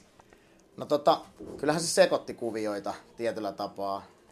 Et osa otti ilomielin, osa ei ole vieläkään sitten ehkä hyväksynyt pitää sitä niin kuin huonona ratkaisuna niin meidän kannalta tai seuran kannalta, että se on sillä aika ristiriitainen, että vieläkin niin kuin osa sulattelee sitä asiaa. Et tota, ei nyt kukaan ei ole jättäytynyt sen takia pois, mutta tota, et se on sillä että vaihtelee kyllä niin kuin, että yhtä monta kuin meitä on, niin yhtä monta omaa mielipidettä löytyy. Kuinka monta nilonpoikaa löytyy? No sitä on vaikea sanoa. Se tota, olisikohan meitä kolmisen kymmentä voi sanoa sillä, että mikä on tota, kotimatseissa sitten, ainahan sitten on kun merkittäviä matseja, niin siinä on ilmantuu väkeä, mutta tota, se määrä on varmaan se, mikä sitten pysyy silloin, kun myös heikkona hetkinä. Et se on ehkä se ainoa mittari silloin. Millainen on Niilonpoikien historia? Mennään kuitenkin aikaan, jolloin ei pelattu veikkausliikaa, vaan huomattavasti alemmalla sarjatasolla. No joo, kyllähän tota, voisi sanoa niistä alkuaktiiveista, niin monihan on sitten ollut tuota, katsomassa muun muassa Ysärillä Tammelassa ollut pikku lippujen kanssa muuta. Silloinhan se nyt oli semmoista enemmän niin la, lasten touhua, mutta tota, 2008 pelattiin kakkosta Tammelassa ja ollut katsomaan kerääntyi väkeä. Siellä oli pieni semmoinen tuttu ryhmä, plus sitten muita ihmisiä ja pelien kautta rupesi tunteen toisiaan. Ja sitten tota, kesällä 2008 rupesi tulemaan niin yksittäisiä jotain lauluja spontaanisti ja periaatteessa siitä voi sanoa, että ne alkuhetket. Ja tota, seuraavalla kaudella 2009 niin lopulta otettiin niin nimi käyttöön, että sitä voidaan pitää sillä virallisesti, että meidän ryhmä on niin sitten perustettu. Mikä on Niilonpoikien nimen tausta? Sehän menee vielä kauemmas historiaan ja Ilveksen historiaan. No joo, kyllä. Tota, ää, Niilonpojat nimihän tulee vuodesta 30-31, eli silloin kun Ilvestä oltiin perustamassa ja tota, voidaan sanoa käytännössä, että perustajana Niilo Tammisalo oli toi Lyseon rehtori Tampereella, entinen maajoukkue pelaaja maalivahti. Niin tota, silloin oli kyseltiin, että mikä sitten se joukkueen nimi voisi olla ja siellä oli sitten Lyseon pojat, pojat kanssa äänestämässä, oli viisi vaihtoehtoa. Ja tota, vaihtoehtoja nyt oli tietenkin Ilves, mikä valittiin, sitten oli Haukkoja ja Näsin poikia. Yksi nimivaihto oli Niilonpojat, mikä olisi tullut niin tästä Lyseon rehtorista. Ja tota, se jollain tavalla koettiin sitten mieleiseksi. Et vaikka on meillä tuossa on, on, tota, on naispuolisia ihmisiä kanssa mukana, mutta sitten enemmän ehkä sellainen poikaryhmä. Ja haluttiin nimenomaan se, että se pitää olla suomenkielinen nimi, kotimainen. Ja tota, sitten sillä on oikein oiva historia, ja se kuulostaa muutenkin niin pirun hyvältä, niin nimi oli siinä. Nilonpojat on kannattajaryhmän nimi, mutta mitäs virallista kannattajaryhmän toiminta on? No tota, ei se käytännössä ole mitään virallista, eli ollaan epämääräinen ryhmä, meitä on siinä, jos sanotaan vaikka 30 henkeä on, niin siinä on 30 täysin erilaista ihmistä. Ja tota, kokoonnutaan matseihin, lähdetään vierasseissuihin, kokoonnutaan vähän vapaa-ajalla. Et tota, ei, ei ole mitään virallista, jos puhutaan vaikka niinku yhdistystoiminnasta, niin ei olla mikään yhdistys. Ja näin se oikeastaan pitää ollakin. Miksi? No tota, tietyllä tapaa yhdistystoiminta voi tiettyjä asioita helpottaa, mutta sitten se tuo niitä ongelmia. Ja tota, homma toimii näin, ei sitä kannata korjata, jos ei se ole rikki. Petteri Lehtonen, mikä on Niilonpoikien ja Veikkausliikajoukkue Ilveksen suhde? Tota, mikä meidän suhde on? No to, mun mielestä se on tietenkin pirun hyvä. Jos me nyt lasketaan sillä käytännössä, että meidän pelaajat, että siitä koostuu se, niin mun mielestä meillä on pirun hyvä suhde. Millainen käytännössä yhteys joukkueeseen on? Miten he ottavat Niilonpojat vastaan? No tota, miten ne ottaa meitä vastaan? En mä tiedä. Se, tota, kyllä meillä ainakin positi- positiivista on tullut niin palaute, plus sitten se, että vapaa-ajalla tai matsien jälkeen, niin kyllähän sitten tietty pelaajien kanssa jotain rupatellaan sun muuta. Et, tota, et mun mielestä on niin hyvä suhde. En mä tiedä tietenkin, että ollaan nyt pelaajat nyt ei, ei voi sitten ehkä pupeihin hirveästi tulla, että sillä nyt tietenkin tulee se ero siinä, mutta tota, ei, ei ole tota, no, matsien jälkeen kaverit tulee meitä kiittää, me kiitetään heitä, tämmöiset perusasiat. Milläs joukkue otetaan laulaen vastaan? Millainen on Niilonpoikien laulutarina? No tota, laulutarina. No meillä on, meillä on muutamat, muutamat virsut, mitä me vedetään tiettyinä ajankohtina kickoffiin sun muuta. Sitten vedetään tunteen mukaan, mukaan osa, mutta tota, jos niitä haluaa kuulla, niin kannattaa tulla kuuntelemaan. Niin, ne ovat ilmeisesti jollain tavalla varjeltu salaisuus, julkinen salaisuus. No ei niitä tietenkään sillä nyt salata, mutta se on se, että ei me niitä nyt julkisesti mihinkä huudella, ei, me, ei meillä ole mitään julkista laulukirjaa esillä. Mutta tota, et totta kai ne nyt kuuluu sitten Tammella, kaikki ihmiset sillä lailla, kekä käy junnut oppii niitä. Mutta tota, parhaiten oppii, kun tulee paikalla. Ja suomenkielisiä. Suomenkielisiä. En, en näe sillä että miksi olisi englanninkielisiä. Tietenkin ehkä, että jos, jos on ulkomaalaisia pelaajia, että heille voisi jotain niin kuin pientä tämmöistä niin kuin heidän, tai englannin kielellä jotain lyhyitä huutoja, mutta siis se, että suomenkielisiä sänttiä. Mikä juttu se on tämä laulujen punktausta tai asenteellinen tausta? No en tiedä, aika moni tulee, tulee Suomi-punkista. En mä tiedä, mikä siinä sitten loppujen lopuksi on. Onhan Suomi-punkki, ne on pirun kovaa kamaa. Niistä on ehkä toisaalta sitten voi olla helppo, helppo vääntää. Ne on semmoista vähän niin kuin jos sanoo tällä kansankielellä vähän huutomusaa muutenkin, niin ne sitten istuu, istuu sopivasti. Et ei meillä tietenkään katsota, että se pitää olla just jostain punkista, mutta ne vaan on näin käynyt. Ehkä meillä sitten on vähän enemmän punkki-ihmisiä. Kun Ilveksen kannattajat, Nilonpojat laulavat, tulkaa tänne Tammelaan, täällä teidät murskataan tai jotain sinne päin, miten se nyt se värssi meneekään, niin mitäs tapahtuu sitten, kun Tampereellakin puhutaan tästä stadion tulevaisuudesta. Laulut ainakin ehkä saattavat sanoituksen osalta mennä uusiksi, mutta otas kantaa Petteri Lehtonen tähän Tammela ratina-asetelmaan. No tota, mun mielestä siinä nyt ei ole, ei ole mitään kuin yksi vaihtoehto, yksi kanta. Tammela on jalkapallostadion, Ratina on yleisurheilustadion, ei siinä niin kuin mitään muuta. Ei se Ratina ei kuulu, niin kuin, jalkapallo ei sinne.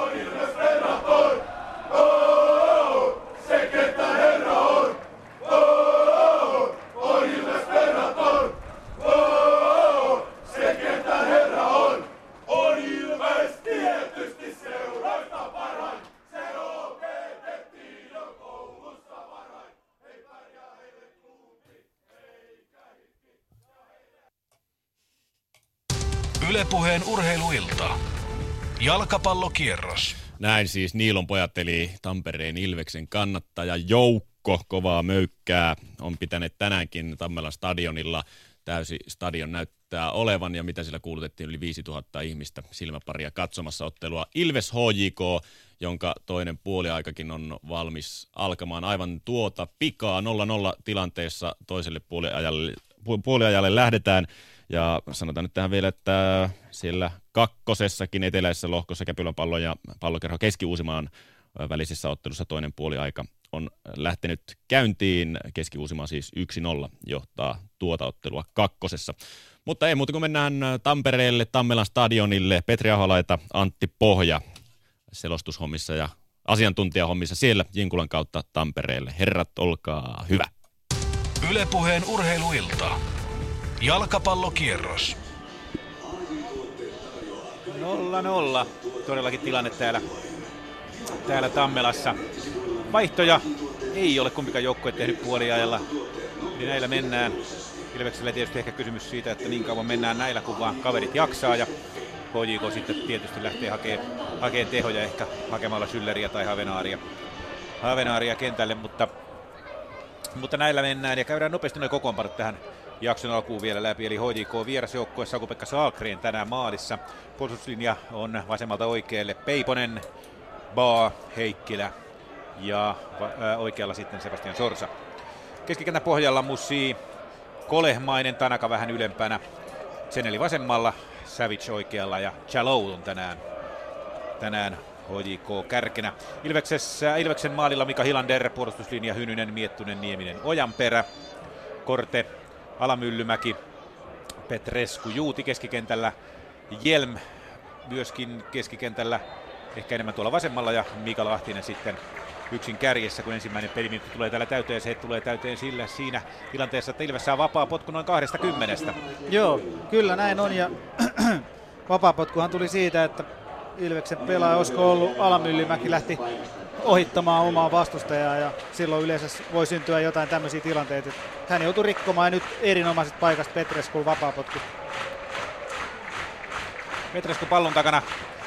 Ilveskannettajat lyövät käsiä yhteen. Osa on vielä makkarakioskilla tai vippitiloissa, kun loistava vapaa potku sinne maalille, mutta HJK-puolustus selvittää ja, ja, ja siinä spurttaa Juuti hakeen palloa ja saa pidettyä sen sisällä oikealla keskitys keskitys, mutta HJK-puolustus Baa siivoaa ja Peiponen kylmän rauhallisesti harhauttaa Juuti, mutta antaa sitten suoraan, suoraan Hynyselle ja Seneli ajaa, ajaa lähes selkään, mutta Petresku hyvä läpisyöttöyritys, mutta palautuu korteille joka paikkas tuossa, tuossa tuota Hynysen paikkaa. Nyt taiteilee HJK-puolustus, Gideon Paa ja sivuraja heitto, sivuraja heitto Ilvekselle. Tosiaan täällä Tammelassa tänään yli 5000 katsojaa ja Tietenkin Makkarakioskella aika kovat jonot, joten se kestää aikansa ennen kuin sieltä Makkaran saaja pääsee takaisin tänne katsomaan. Korten nostaa, nostaa Ilves hyökkäystä. Ilves lähtenyt todella pirteesti tähän toiselle jaksolle, mutta pallo, pallo päätyy päätyrajasta ja yli kaksi minuuttia pelattuna. Minkälaista jaksoa tästä odotellaan? No varmaan aika samanlaiset lähtökohdat, kun on ottelu tähänkin asti mennyt, mutta että niin kuin sanoit, niin samaa mieltä. Ilves aloittanut toisen jakson pirteesti ja, ja, ja äh, hakenut, hakenut hyvinkin maltilla noita omia paikkoja tässä, että HJK vielä hakee omaa peliään. Et HJK on ollut vaikeita vieraspelejä niin kuin aikaisemminkin tässä tänä vuonna ja ei ole, ei ole asettunut uominsa sillä tavalla kuin ehkä kotipelit ovat. Et selkeä ero ja niin kuin aluksi jo puhuttiin, niin Kyllä. alustat on täysin erilaiset Kyllä. usein vieraskentällä sitten. Ja, ja tuota, se vaikuttaa tietysti. Tosiaan HJK pelaa tekonurmalla kotipelinsä ja täällä pelataan tänään todella hienolla ruohokentällä, joka tietenkin jonkun mielestä on se ainoa oikea alusta jalkapallolle, mutta ei siitä nyt enää, enää sitten sen enempää. Kotikolla tosiaan Schüller, Havenaar, tänään vaihdossa, Heikkinen on vaihtopenkillä, Ää, Lampi, Moreen ei kumpikaan vaihtopenkillä. Tällä hetkellä Tanaka pallon kanssa tuolla oikealla antaa hienosti Musille keskelle. Musi hakee vasemmalta Zeneliä. Zeneli saakin pallon, nostaa sen maalille, mutta Ilves puolustus, puolustus sen siivoaa sieltä ja Kolemainen pitää pallo HJKlla antaa Peiposelle, joka, joka jatkaa se Heikkilälle ja Heikkilä lähtee nostaa nyt HJK hyökkäystä. Musi, mitäs mieltä olet Musiin pelistä ollut? No mun onko, mielestä onko... ihan ok, ei, ei, ei mikään niin kuin, ei mitään isoja uh, urotekoja, mutta et hän on hoitanut mun mielestä tonttinsa ihan hyvin, että et, et hiukan kankeatahan toi liikkuminen vielä on ja, ja mm. syöttäminenkin ehkä ei niin taidokasta kuin ehkä jollain muulla vier, vieruspelaajilla, mutta ihan hyvin hän on mun mielestä pelannut. Todennäköisesti hän on se pelaaja, joka tulee sitten vaihtoon, jos Schüller sieltä, sieltä kentälle otetaan, mutta tietysti ihan eri, erityyppiset pelaajat. Toki, toki Kolemainen on tehnyt paljon töitä, että voi olla, että hänkin saa huilaustauon jossain vaiheessa. Joo, saa nähdä. Itse asiassa Kolemaisella juuri pallo jakaa vasemmalle ja Zeneli, Zeneli lähtee nostaa hyökkäystä. Nyt tulee Peiponen, ajaa rohkeasti kolme Ilves puolustajaa vastaan takaisin Zenelille ja Zenelin keskitys Ilves maalille, mutta puolustus, puolustus siivoo ja Ilveksen oikea laitalinkki tänään, tai katsotaan keskikentän oikealla pelaava Jaakko Juuti pääsee siivoon, mutta kaatuu siellä ja pallo, pallo jälleen HJKlla, Sorsa nostaa, antaa Savicille, joka on antanut hyviä, jällut hyviä keskityksiä tuolta oikealta laidalta, mutta niitä ei hyökkäät vielä ole päässyt hyödyntämään. Jallow kaatuu rankkarialueella ja siitä innokkaimmat HJK-kannattajat ja vähän viuhtavat rankkaria, mutta ei siitä sen kummempaa. Pallo karkas Jallow jalasta jalasta kauas, eli ehkä se nyt olisi aika kohtuutonta siitä rankkari antaa. Joo, täältä näytti vähän huonosta kulmasta siltä, että, että siinä saattoi jopa pieni kontakti olla, mutta kyllä pallo oli karannut jo kauas.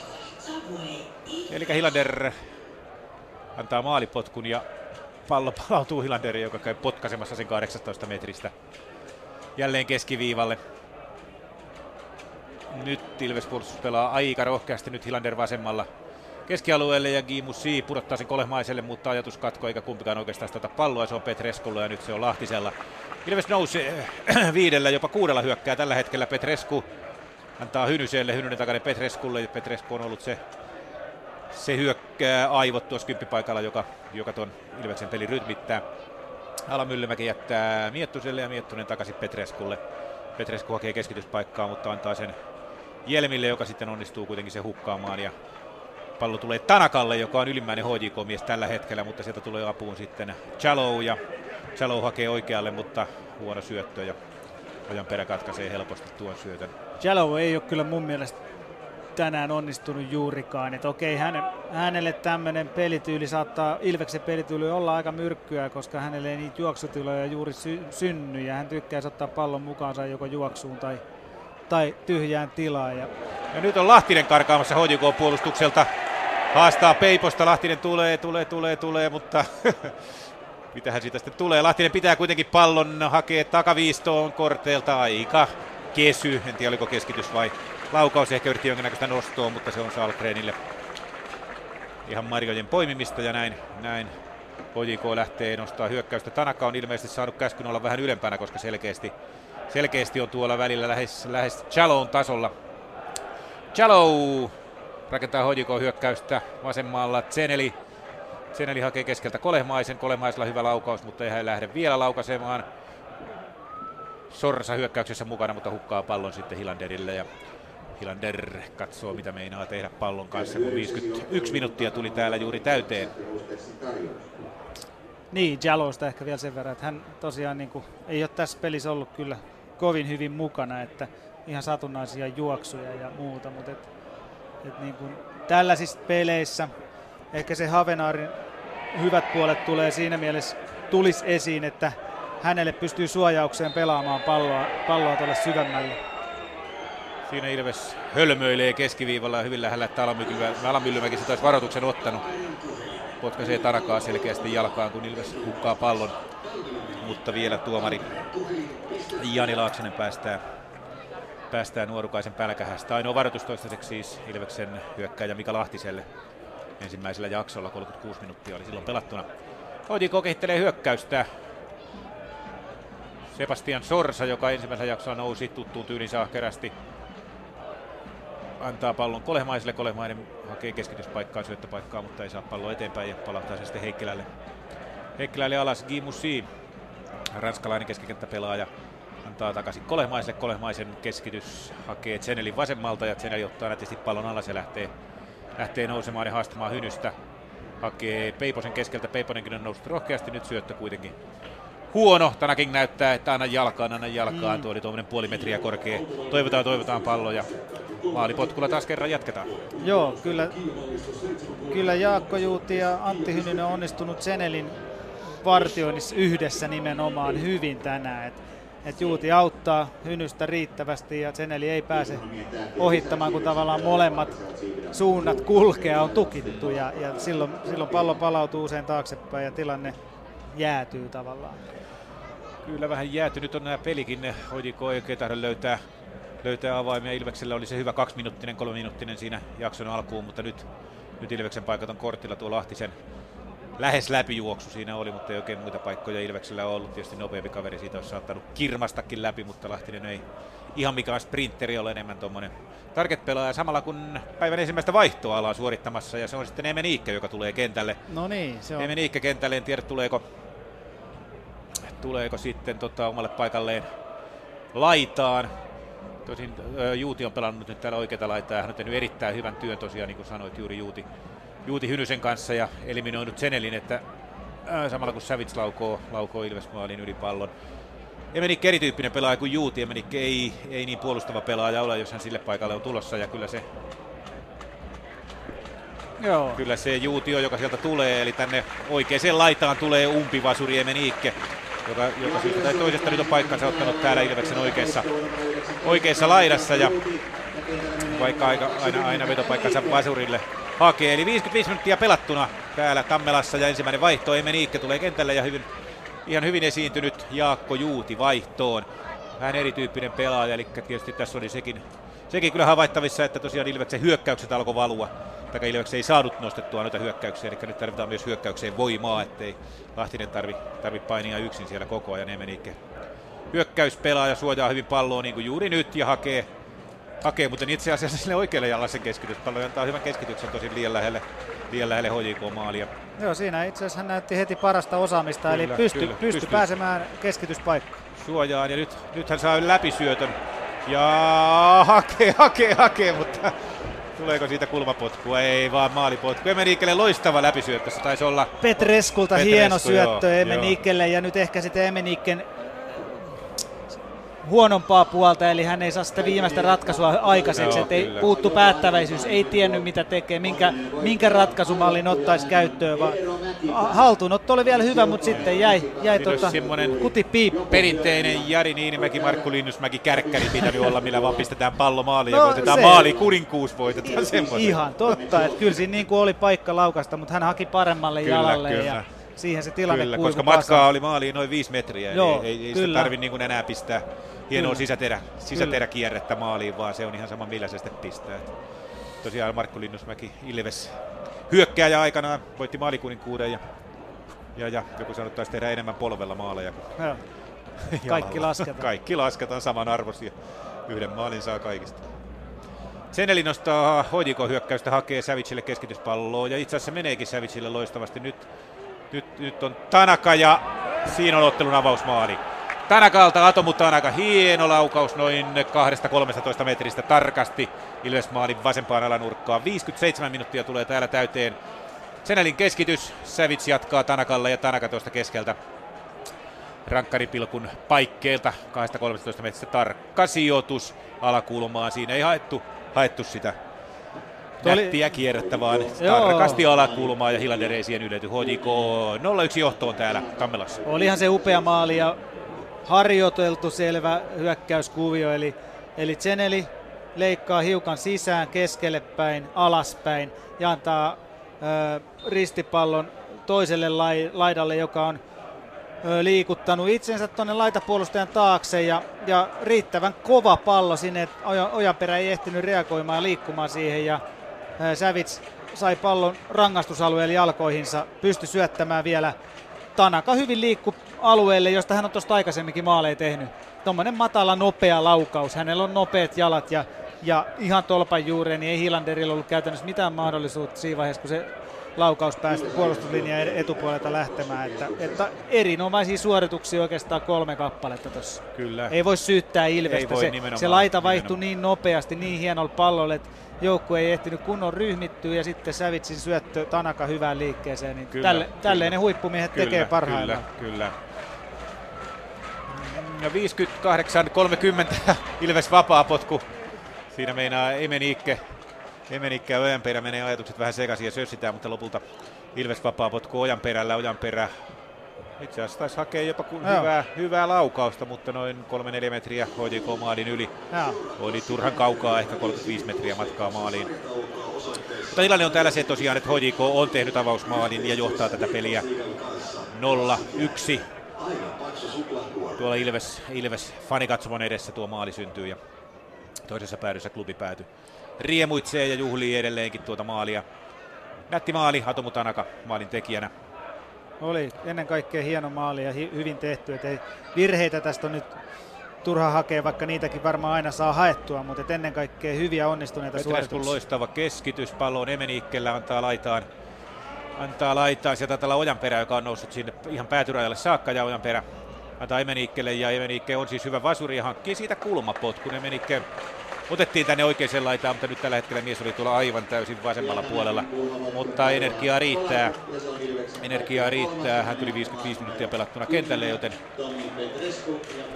joten 35 minuuttia on ainakin peliaikaa tiedossa tänään. Eli, eli, eli tuo energiaa Ilveksen peliin. Tomi Petresku antaa Ilveksen kulmapotkua ja tässä oli sitten Ilveksen, Ilveksen sauma tehdä tasoitusmaali. Petresku jakaa hyviä keskityksiä, HJK puolustus selvittää. Taitaa olla Kimusi, joka ei se oli Savage, joka sen selvittää, mutta Ilves, Ilves pelaajat rikkovat ja jatketaan HJK vapaa potkulla. Saku-Pekka Saafreen HJK vapaa potku antamassa. Ilves ehti tehdä ton vaihdon Emenikä kentälle. Mitäs muuta voisi viedä? Esimerkiksi Antti Mäkijärvi voisi tuoda tähän tilanteeseen. No kyllähän hänellä on niinku kans potkutekniikka erinomainen, että jos hän saa jalkansa vapaaksi, niin se on yksi ase sekä erikoistilanteeseen että, että myöskin ihan pelitilanteeseen, jos hän pystyy laidalta leikkaamaan sisään ja laukomaan, niin kyllä Mäkijärvi on siinä Suomen parhaimmista. Koska tilannehan on nyt se, että Ilveksen täytyy tehdä maali. Kyllä. Enää ei auta puolustaa. Joo. Puolustaa HJK sen avaus, tärkeän avausmaalin tehnyt ja johtaa, johtaa täällä 1-0, kun tunti on pelattuna ja HJK lähtee nyt rauhallisesti kehittelee hyökkäystä ja saa vapaa potkun tuossa keskialueella. Pitkä huiska ja ranskalainen Gimussi kaatuu, kaatuu kovaa ja korkealta ja Kolehmainen menee antaa vapaa potkua. Enää ei HJKlla ole mitään hirveätä kiirettä näissä tilanteissa. Nyt saadaan rauhassa rakennella alhaalta. Joo, kyllä se aloitevastuu vaan- on nyt Ilveksellä Kyllä, tällä hetkellä. kyllä se tilanne on se, että nyt, nyt joutuu Armstrong miettiin, että mitäs tästä, mitäs tästä tehtäisiin. No erikoistilanteet on niitä tietysti niitä paikkoja, missä kun Tanaka on tekemässä toista maalia, hyvä keskitys sinne, mutta ehkä siinä olisi toinen, toinen japanilainen Havenaar saattanut maalinkin tehdä, mutta Ilves lahjoittaa pallon takaisin HJKlle, Peiponen antaa Zenelille ja kylmän rauhallisesti tulee sitten Antti Hynynen ja ottaa Zeneliltä pallon pois, antaa keskelle Petreskulle. Petresku nätisti alas ja antaa Alamyllymäelle, mutta Alamyllymäki hukkaa täysin pallon toiselle nuorukaiselle ja jolla myös sama numero kuin Alamyllymäellä, eli Roni Peiposelle. Zeneli tuo vasemmalta HJK hyökkäystä. Nyt alkaa kenttä venymään selvästi. Joo, Ilves siinä oli Ilveksellä hyvä paikka, mutta täytyy Joo. sanoa, että Alamyllymäki pelasi sen kyllä huonosti. Joo. Huonosti tuon tilanteen, koska Ilveksellä oli siinä sanotaan neljällä kolmeen vastaan hyökkäys olisi ollut mahdollista. Ojan perä antaa Petreskulle, joka on tuon keskikentän aivot ollut selkeästi ja Petresku lähtee hakemaan hyökkäystä, antaa nätisti Jonne Jelmille, joka on ollut kyllä kohtuullisen pimennossa tässä ottelussa. Vähän tietysti oudolla paikallakin tänään. Hynynen harhauttaa, mutta hukkaa sitten pallon, saa sen sinne HJK-alueelle, mutta Kideonpaa nätisti siivoaa ja, ja, ja HJK lähtee rauhallisesti nostamaan hyökkäystä. Jallow vasemmalla haastaa. Näitä tilanteita hän haluaa, että pääsee Haluaa juoksemaan. Miettusta, mutta Miettunen onnistuu, onnistuu tilanteen hoitoon ja saa pallon Hilanderille, joka antaa sen sitten vasemmallaan Emeniikkelle. Emeniikke yrittää jatkaa eteenpäin, mutta Heikkilä, Heikkilä välissä ja katkaisee. 62-30 täällä, täällä pelattuna. Ja tämä on siis ainoa veikkausliigaottelu tänä päivänä. Eilen pelattiin, eilen pelattiin kierroksen muut ottelut kannalta tietysti oli merkittävää se, että Helsingin IFK kävi hakemassa voiton Vaasasta 0-2 ja näin ainakin Vaasa pysyy vielä Ilveksen takana. Toki Ilvessä näitä pisteitä, pisteitä tarvisi samalla kun Dempa Savicin keskitys tulee Zenelille ja Zeneli pyörii, pyörii päätyrajan tuntumassa Hynynen vastassa. Zeneli saa pallon nätisti Kolehmaiselle, se menee ainakin Musille saakka. Mussi miettii sinisissä kengissään mitä tehdä ja antaa sen sitten lopulta Kolehmaisen kautta Peiposelle ja Gimussi selvästi itseluottamus, itseluottamus nyt nousi, kun on tullut onnistumisia ja oma joukkue, oma joukkue johtaa. HJK pitää palloa, mikä ei tietysti Ilveksen kannalta ole ollenkaan hyvä asia, koska Ilves, Ilves takaajajana samalla kun HJK rakentelee maalipaikkaa, mutta Nebasavitsin keskitys ei tule koskaan maalille, vaan siitä tulee HJKlle kulma, potku. Kyllähän tämä nyt ö, selvästi se Ilveksen muotokin on haperoitunut tässä toisen jakson alussa jo, että jos se maali, maalissakin ei enää ehkä jalka noussut niin paljon sivuttaisliikkeessä, niin kyllä nyt huomaa, että kun riskejäkin pitää hiukan ottaa enemmän kuin aikaisemmin, niin HJKlla pallon saatua enemmän tilaa sitten hyökätäkin, että että kyllä heillä niin nyt niitä tiloja syöttää löytyy selvästi enemmän kuin ensimmäisellä jaksolla ja näin tässä jalkapallossa usein käy. Mutta jos verrataan sitä ensimmäistä jaksoa, niin samalla kun HJK on rakentamassa hyvää paikkaa Peiposen nostomaalille. Hilander nyrkkeilee ja Tanaka käy hakemassa pallon ja pitää sen edelleen HJK olla. Eli niin ensimmäisellä jaksolla Ilves selvästi niin hyökkäyksiinkin uskalsi nostaa pelaajia. Uskalsi nostaa pelaajia, enemmän oli pelaajia noissa hyökkäyksissä mukana. Luotettiin siihen, että jaksetaan tulla alas. Nyt näyttää vähän siltä, että ei enää luotetakaan siihen, että sieltä sitten jaksettaisiin jaksettaisi alas nostaa. Tosi kyllä HJK on selvästi palloa hallinnut tällä jaksolla, joten Joten, joten Ilveksen jotain pitäisi keksiä ensimmäinen tietysti saada pallo haltuun. 65 minuuttia on pelattu ja Peiponen hakee Chalouta, mutta Ilves puolustus selvittää tämän, tämän helposti ja Hilander avaa nopealla, nopealla Hynyselle, Hynynen Petreskulle ja Petresku takaisin Hynyselle ja Hynynen takaisin Petreskulle. Nyt olisi Ilvesmiehiä ylhäällä, mutta, mutta Hynynen hukkaa pallon Baalle ja Baa pyörähtää ja antaa sen sitten Kim Mussille, joka jatkaa Kolehmaiselle. Petresku karvaa, karvaa tiukasti ja Saalgrenilla asti palautetaan se Saalgrenin pitkä avaus menee suoraan Samu Niemiselle Ilves, Ilves puolustukseen ja nyt lähtee Ilves nostamaan hyökkäystä samalla kun aurinko alkaa paistamaan täällä Tammelassa pilvien rausta. Aurinko lämmittää, lämmittää kenttää, kenttä hienosti kunnossa, yleisöä 5000. Hieno, hieno tapahtuma tällä hetkellä, edelleenkin menossa tosin Ilveksellä jotenkin nyt on, en tiedä rupeeko tulee väsymys vai mikä on, mutta samalla kun HJK puolustus hölmöilee ja Lahtinen läpi, mutta onnistuu hukkaamaan paikan. Lahtinen oli Saalgrenia vastaan. Heikkilän virhearvioinnin jälkeen yksi yhtä, mutta en tiedä mitä, mitä, mitä tuli. Yrittikö hän kiertää harhauttaa, mutta sanotaan näin, että ei kyllä ton parempaa paikkaa varmaan Lahtinen enää tässä pelissä tuossa saamaan. Joo, siinä hyvin haisteli Heikkilän arviointivirheen, pallo pomppasi liukkaasti eteenpäin, mutta että viimeistelyyritys jäi turha heikoksi, että ei oikein tiennyt mitä olisi tehnyt. Vähän loppukeinot. Päättäväisyyttä ei Siinä oli taas se kärkkärin paikka, mutta lähtee kiertämään maalivahtia ja sitten en tiedä mitä tuliko liukasteli vai, vai, vai mikä siinä tuli vai oliko se hyvyyttä, mutta ei, ei, ei se pitäisi olla vähän semmoinen tappamisen meininki näissä paikoissa. Että Joo, sinne. ehdottomasti ihan, ihan niin kuin täydellinen laatupaikka tehdä maali, että näitä näit Ilveksellä on ollut mun mielestä useampikin, mutta että ei, Siinä ei ole se- vaan niin kuin Joo, viimeistelytaito se paikka oli vähän vastaava, vähän vastaava, mutta tämä oli vielä selkeämpi, koska se oli ihan, ihan suora linja, ei se aveutunut edes tuonne nollakulmaan. Kyllä. Mutta jotenkin loppukeinot siinä olisi ollut, Salgreni ei missään nimessä olisi voinut koko maalia peittää, että olisi vaikka kauempaa voinut laukasta. Mutta, mutta, katsotaan nyt, tuleeko näitä sitten lisää. Zeneli nostaa HJK-hyökkäystä. Tällä jaksolla Zeneli on ollut, ollut voisi sanoa, vähän tehokkaampi kuin ensimmäisellä jaksolla. Toki ensimmäisellä jaksollakin pallo, paljon pallossa kiinni. Siitä tulee kyllä paitsio, kyllä Lahtinen paitsiossa Petreskun läpisyöttö, mutta, mutta se on selkeä paitsio, kun 67 minuuttia on täällä Tammelassa pelattuna. Nyt on Ilveksellä ollut pieni semmoinen piristymisen hetki. Joo, ja se vaatii just sen, että tossakin Petresku ja, ja Lahtinen prässäs vähän ylempää loppuun asti, niin Salkre joutuu avaamaan pitkään ja he pääsivät aloittaa oman hyökkäyksensä uudelleen alhaalta asti. Et silloin Ilves saa miehiä ylös eikä vaan joudu potkimaan tavallaan purkupalloja tuolta alempaa, jolloin, jolloin niin kuin he, he ei ehdi ryhmittyä ylemmäs ja hyökkää. Kyllä, Petrescu näytti hyvin esimerkkiä, mutta tietenkin kun lähdetään karvaamaan, niin siinä ei niin kuin auta sitten yhden lähteä karvaamaan. Mm. Silloin pitää lähteä koko joukkojen antaa sitä prässiä, koska muuten se menee ihan hukkaan ja yksi mies väsyttää.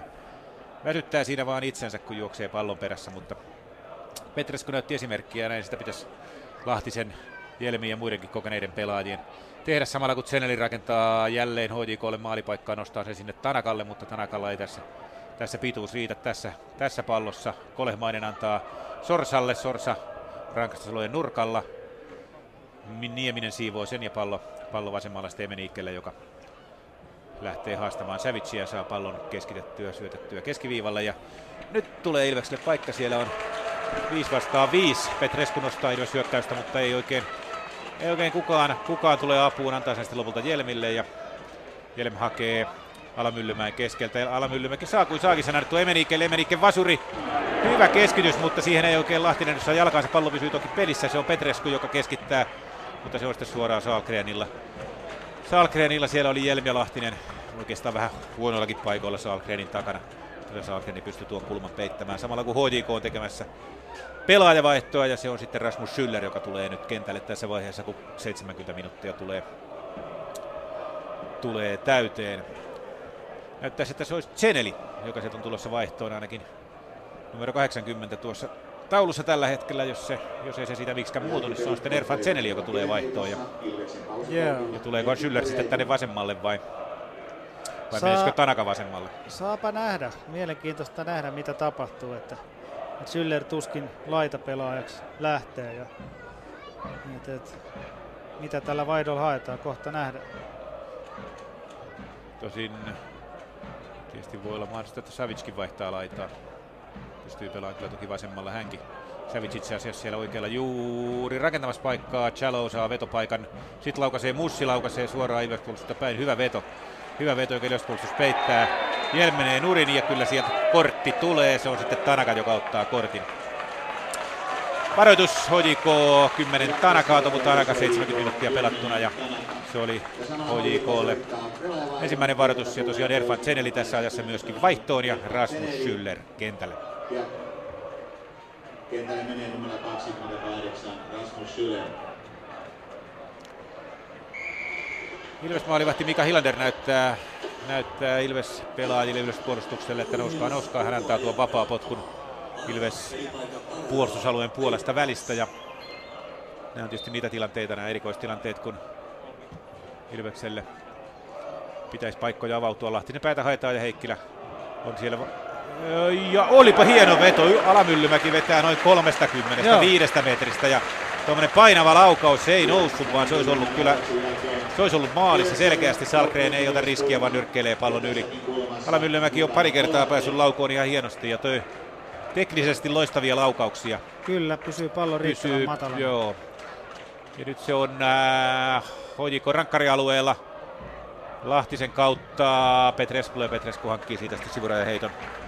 Sivurajaheiton Ilvekselle. Emen Iikke, joka on nyt taas täällä sitten oikealla laidalla, heittää sivurajaa ja antaa sen Hynyselle, joka on hukata sen Tanakalle, mutta pystyy pitämään pallon lähtee hakemaan vasurilla vetoon. No ihan ok veto, Ei metri, metri puolitoista Joo. ohi, ohi tietysti tällä liukkaalla kelillä kannattaa aina paljon laukoakin ja saa pysyä pallon matalana, niin siitä tulee aina sitten reboundeja ja pahoja tilanteita. Kyllä se Syller tänne vasemmalle suoraan Zenelin paikalle tuli, että nyt nähdään tietysti ihan erilaista laitapelaamista kuin Zenelin, Kyllä, että, kyllä. että hän on sitten enemmän pelaaja, joka ottaa pallon alas ja jakaa sitä, ehkä antaa läpisyöttöjä tai, tai tulee varmaan mielellään keskemmällekin pelaa yhdessä Tanakan ja Kolehmaisen kanssa yhteen.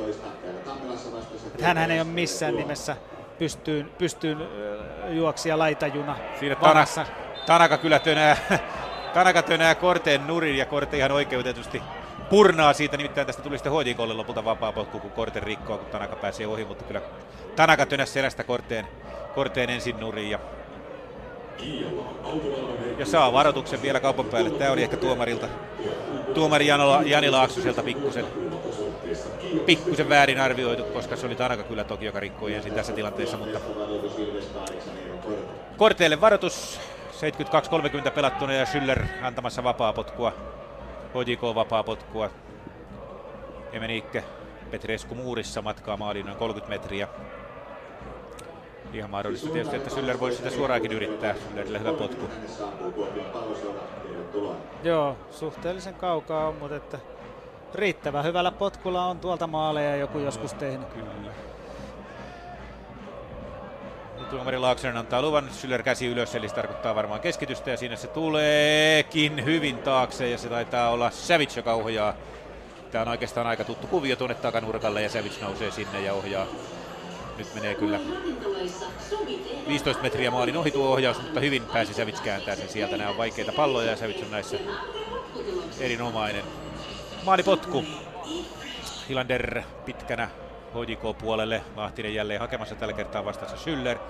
Kimusi hakee sitten Salkreeni. Salkreenin alhaalta Musi muistaa, että Salkreen vasijalkaisena mieluummin potkaisee vasurilla ja antaa sen sillä että sitä pääsee suoraan Salkreen antamaan sen.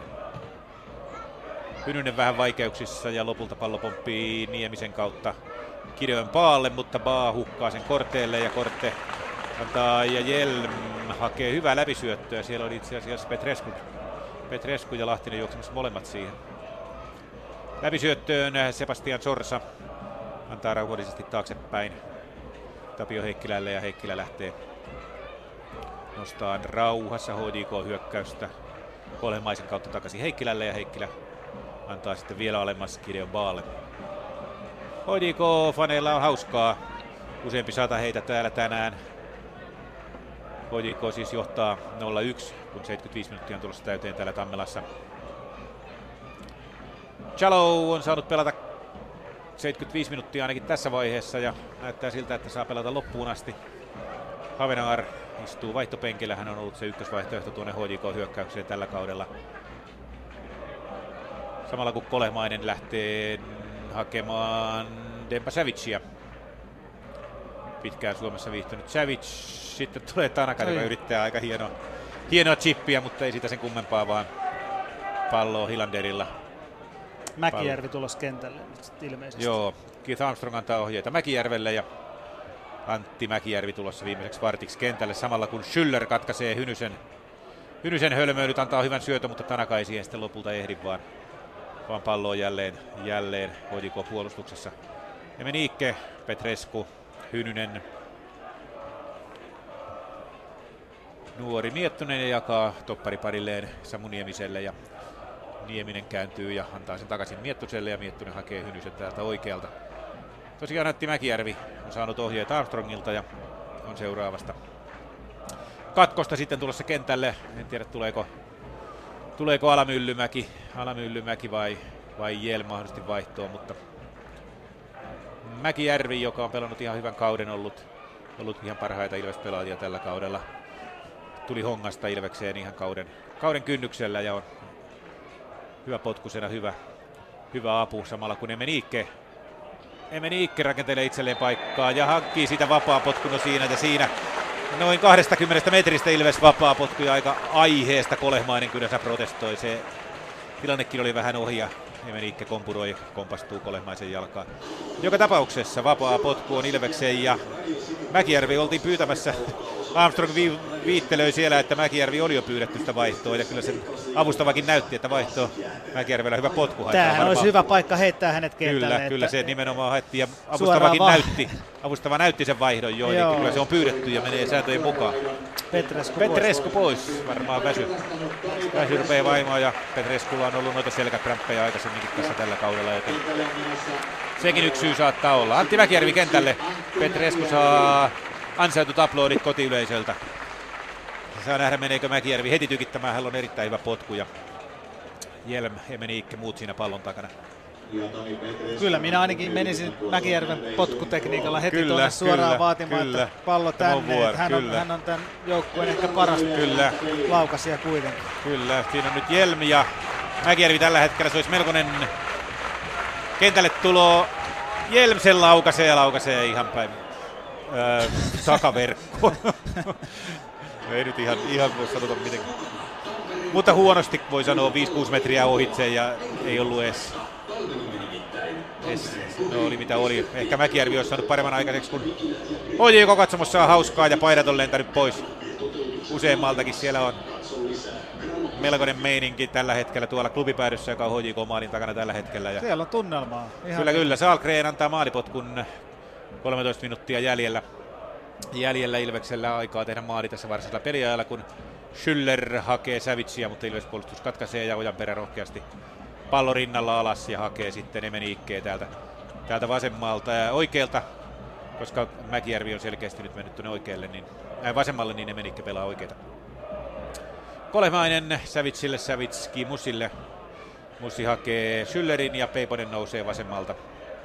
Ei anna kuitenkaan sinne, mutta nyt antaa Schüller hienosti Peiposelle. Peiponen 16 sisällä saa keskelle ja siinä on kyllä Chalolla semmoinen paikka, että melkein olisi voinut pistää pallon maaliin, mutta ei pistä. Olipa hienosti rakennettu tilanne Kyllä, kuitenkin. kyllä että- Peiponen oli arkkitehti. Peiponen Kyllä se Havenaar sieltä on tulossa sittenkin kentälle ja Chalon peli päättyy sitten siihen. Siitä olisi ollut tietysti hieno tehdä maali. Osman Chalo Kentälle menee numerolla 14 Mike Havenaar. Pois ja Mike Havenaar, hollantilais japanilainen hyökkääjä, joka on ollut Ojikon ykkösvaihtoehto tuonne hyökkäykseen tällä kaudella. Tulee kentälle, kun vähän reilu 10 minuuttia on tätä Ilveksen ja HJK välistä ottelua jäljellä ja HJK siis johtaa 0-1 täällä Tammelassa. Joo, kyllä se Jalolla oli vielä lopussa hyvä paikka tuossa tehdä, tehdä pienestä kiinni, ettei mennyt sisään. Mutta vaikea pallohan se oli osua tavallaan kurottamalla pomppivaa palloa, mutta lähellä oli. Gimussi kahteen otteeseen siivoo tuolla keskialueella Ilves-rakentelua Hynysen kautta Alamyllymäelle. Alamyllymäki rohkeasti lähtee haastamaan Lahtisella pallo, mutta ei oikein saa apuja. Emenikki menee laidalla, mutta, mutta siinä on jo kaksi, kaksi HJK-pelaajaa apuna. Emenikki hakee keskeltä. Haki seinäsyöttöä itselleen, mutta ei sitä oikeastaan sen kummempaa. Schüller rauhallisesti Havenaarille ja Havenaar ensikosketuksen palloon ja lähtee nostaa HJK-hyökkäystä. mutta Havenaarin syöttö on vähän, se oli vähän mm, keskittymiskyky puuttui siitä syötöstä, se meni vähän mikä sattui ja näin Ilves pääsee nostaa hyökkäystä. Korte antaa sen sitten Alamyllymäelle, joka mielestäni on muuten vaihtanut kengät tuossa puoliajalla, koska näytti ainakin ensimmäisellä jaksolla, että Nuorukainen liukasteli niillä oransseilla kengillä ja kyllä. nyt on vihreät kengät jalassa, että ei näkään ihan, ihan tahdo pitää. Siellä on aika monikin liukastellut Kyllä, tänään. kyllä. Tuntuu siltä. Että ei ole ainoa.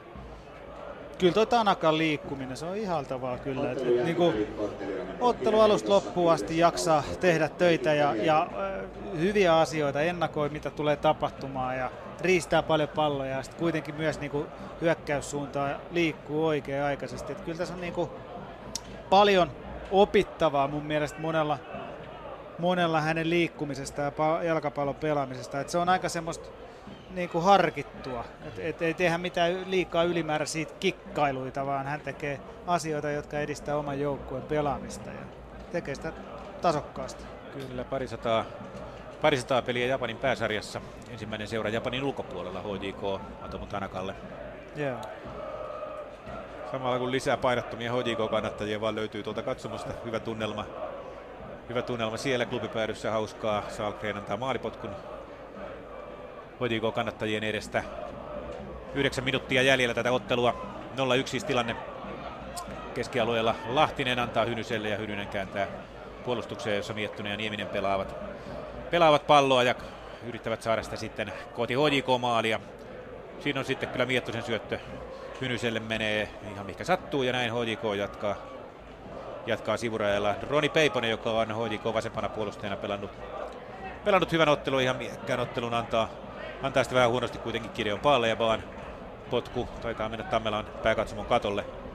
Siellä kolisi. Siellä kolisee ja sinne se onnekin putoaa ja Ilves sivurajalla mennään. Antti Hynynen heittää. Ilveksellä rupeaa minuutit käymään vähin. Kahdeksan minuuttia on niitä jäljellä. HJK siis johtaa 1-0. Samalla kuin Kolehmainen ja Savits keskialueella. Sebastian Sorsa kolmantena antaa hyvän syötön Tanakalle, mutta Ilves puolustuksessa se on Ojanperä, joka ehtii sen katkaisemaan. Jälleen Tanakalta loistava juoksu ja avasi tuota peliä hyvin tuolta. Kyllä. Samalla kun Ilves on tekemässä viimeistä vaihtoaan, Armstrong antaa libanonilaiselle Muhammed Gdulle ohjeita tuossa äh, Ilves vaihtopenkin edessä ja Gdu on tulossa sitten muutamaksi viimeiseksi minuutiksi viite, äh, kentälle. Ehkä se on sitten Mika Lahtinen, joka sieltä sieltä tulee sitten kentältä tai sitten Jelm, koska Gdu hyökkäyspelaaja, yksi maali merkitty tällä kaudella Gdulle. Se on itse asiassa nimenomaan Hojikota vastaan, mutta, mutta, mutta Mika Lahtisen piikkiin sen olisi ihan yhtä hyvin voinut laittaa Lahtisen pusku meni Gduun kautta sisään. Samalla kun Ilves kehittelee hyökkäystä ja nyt Mäkijärvi keskittää vasemmalta, mutta siinä on Sorsa, joka saa jalkansa väliin. Pallo menee yli sivurajasta ja Ojanperä menee heittää sivurajaa. Ilves nostaa, nostaa, nostaa miehitystä tuonne maalille. Ilveksellä nyt oikein muuta vaihtoehtoa ole, kun lähtee hyökkään nostaa sinne väkeä sinne ylös. Nämä on niitä Duon Ilveksen paikkoja, josta... Nämä on josta- niitä paikkoja, koska niitä ei enää montaa tässä pelissä tuu. Se Lahtisen paikka, Lahtisen paikka oli kyllä semmoinen, mistä olisi pitänyt tehdä maali, mutta kun ei tehty, niin ei tehty. Sorsa ei saa palloa siivottua sieltä, vaan se menee Mäkijärvelle. Mäkijärvi sekä oikealla vasurilla hyvä, loistava keskitys Lahtisen päähän, mutta nyt jostain kumman syystä erotuomari viheltää vapaapotkun sitä. HJKlle. Siellä nyt ei kyllä tapahtunut Se oli erinomainen mutta hyvä keskitys, keskitys, loistava ja- keskitys. Se oli tällä kertaa Mäkijärven oikea jalka. Joo, pienestä kiinni, ettei pallo mennyt maaliin asti. Et se on hankala nähdä, että siinä nyt mitään rikettä oli. Tosi, tosi me ollaan vähän kaukana, mutta että, et, et, ei, näytti, että oli ihan, ihan niin kuin puhdas Kyllä, pallotavoittelutilanne. ei rikkonut puolustaja eikä hyökkääjä, mutta toista, joka tapauksessa Lahtisen pusku, pusku menee vähän ohi. Se on itse asiassa ää, Lauri Alamyllymäki, joka sieltä sitten tulee vaihtoon. Ja tosiaan libanonlaishyökkääjä Muhammed Kdu tulee kentälle viime kausi Liettuan pääsarjassa. Tai itse asiassa viime, kaksi viime kautta. Saalgren liukastuu maalipotkussa, mutta saa sen kuitenkin tuonne keskialueelle ja Tanakan päästä.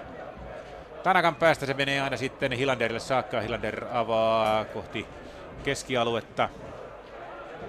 Peiponen ja Meniikka taistelevat täällä Ilveksen hyökkäyspään oikeassa laidassa Lahtinen. Ja Ilves jatketaan. Pallo Hynysellä. Emeniikke hakee, hakee, saa sieltä oikealla keskitettyä, mutta se on Kideon Paa, joka rauhallisesti siivoo Mussille, mutta Mussilta huono. Ja se on Korte, joka saa pallon. Ja Kortekin liukastelee. Joo, kyllä siellä on moni tänään liukastellut ja, ja pehmeä on kenttä selvästi ja liukas. Jostain syystä, no kai se sitten meni hoitikolaista samalla kun Jelm suojaa, suojaa.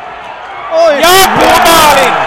Ilves tasoittaa 85 minuuttia on pelattu, Joo. se on Jonne Jelm. Kyllä oli hieno maali Suojas Jonne Jelmiltä. joo, Niin kuin, kääntyi, suojas tolpan kautta sisään.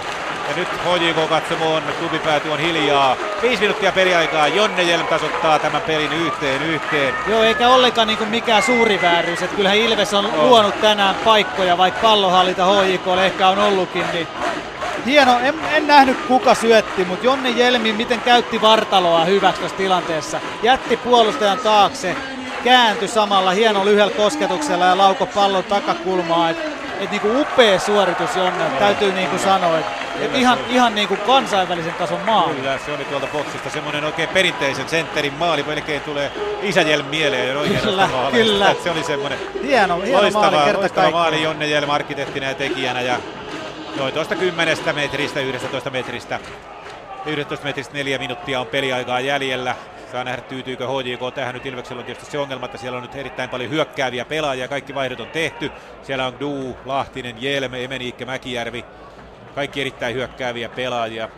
Kyllä Lahtinenkin on saanut juosta tuolla ihan riittävästi. Kyllä, eli keskikentällä oikeastaan enää korte taitaa olla vähän tämmöinen enemmän puolustaja pelaa. Sitten ettei vaan ollut korte, joka juuri sen, sen syötön antoi, Joo.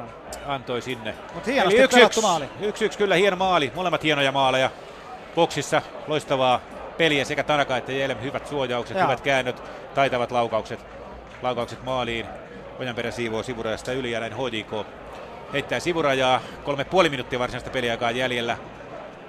HJK oli kolmessa pisteessä kiinni, mutta tällä hetkellä näyttää, näyttää pistäjältä samalla kun Schüller on siellä hyökkäyksen kärjessä, mutta samalla nousee myös avustavan lippu ja se tarkoittaa, että HJK hyökkäys päättyy paitsioon. Kolme minuuttia. Saa nähdä, mitä, mitä vielä tulee tapahtumaan, että kuinka, kuinka rohkeasti kumpikaan joukkue lähtee hakemaan sitä voittomaalia vai riittääkö HJKlle piste vieraissa ja, Niin, ja Ilves on tyytyväinen Ilves varmasti. on varmaan tyytyväinen pisteeseen, koska tapaa. tämä on kuitenkin noustu sarjajohtajaa vastaan. Kyllä, kyllä. Sarjajohtajaa vastaan kotikentällä 5000 katsojan edessä noustu tasapeliin, niin kyllähän se tota, veikkaisin, että Ilves tässä enemmän tyytyväinen olisi tähän Samalla kun Baa vetää rumasti Lahtista Joo, jalkoihin. se oli ruma, se oli ruma sitä, ei takapäin. sitä nyt ihan punaista voi antaa, mutta Joo. oli, oli törkeä. Se oli, Turhautunut pelaaja se oli, vähän, joo, se oli ihan tie, tietoisesti ja tarkoituksella teki Joo, sen. ja nyt, nyt Ilves saa ta- jälleen kerran Joo. erinomaisen Lahtinen erikoistilanteen. suojasi hyvin, hyvin palloa ja se Joo. on Baa, joka rappaa rumasti. Baalle varoitus. Ja 20 metriä matkaa maaliin. Ilveksellä vapaa potku. Emeniikki ihmettelee sinne Mäkijärven kanssa. Mäkijärven sanoo, että minä potkasen. Reilu kaksi minuuttia jäljellä. Hyvästä paikasta paikka. Ilveksellä paikka. Mäkijärvi nyt oikealla jalalla. Tietysti kun täältä oikealta puolelta Joo. tuo vapaa potku. Mäkijärvellä loistavat, loistavat potkut. Loistava vapaa potkupaikka. Ja tämä olisi tietenkin, klubi päätyy melkoinen sokki, jos Ilves vielä tästä voittomaalin järjestäisi. Siitä Mäkijärven keskitys.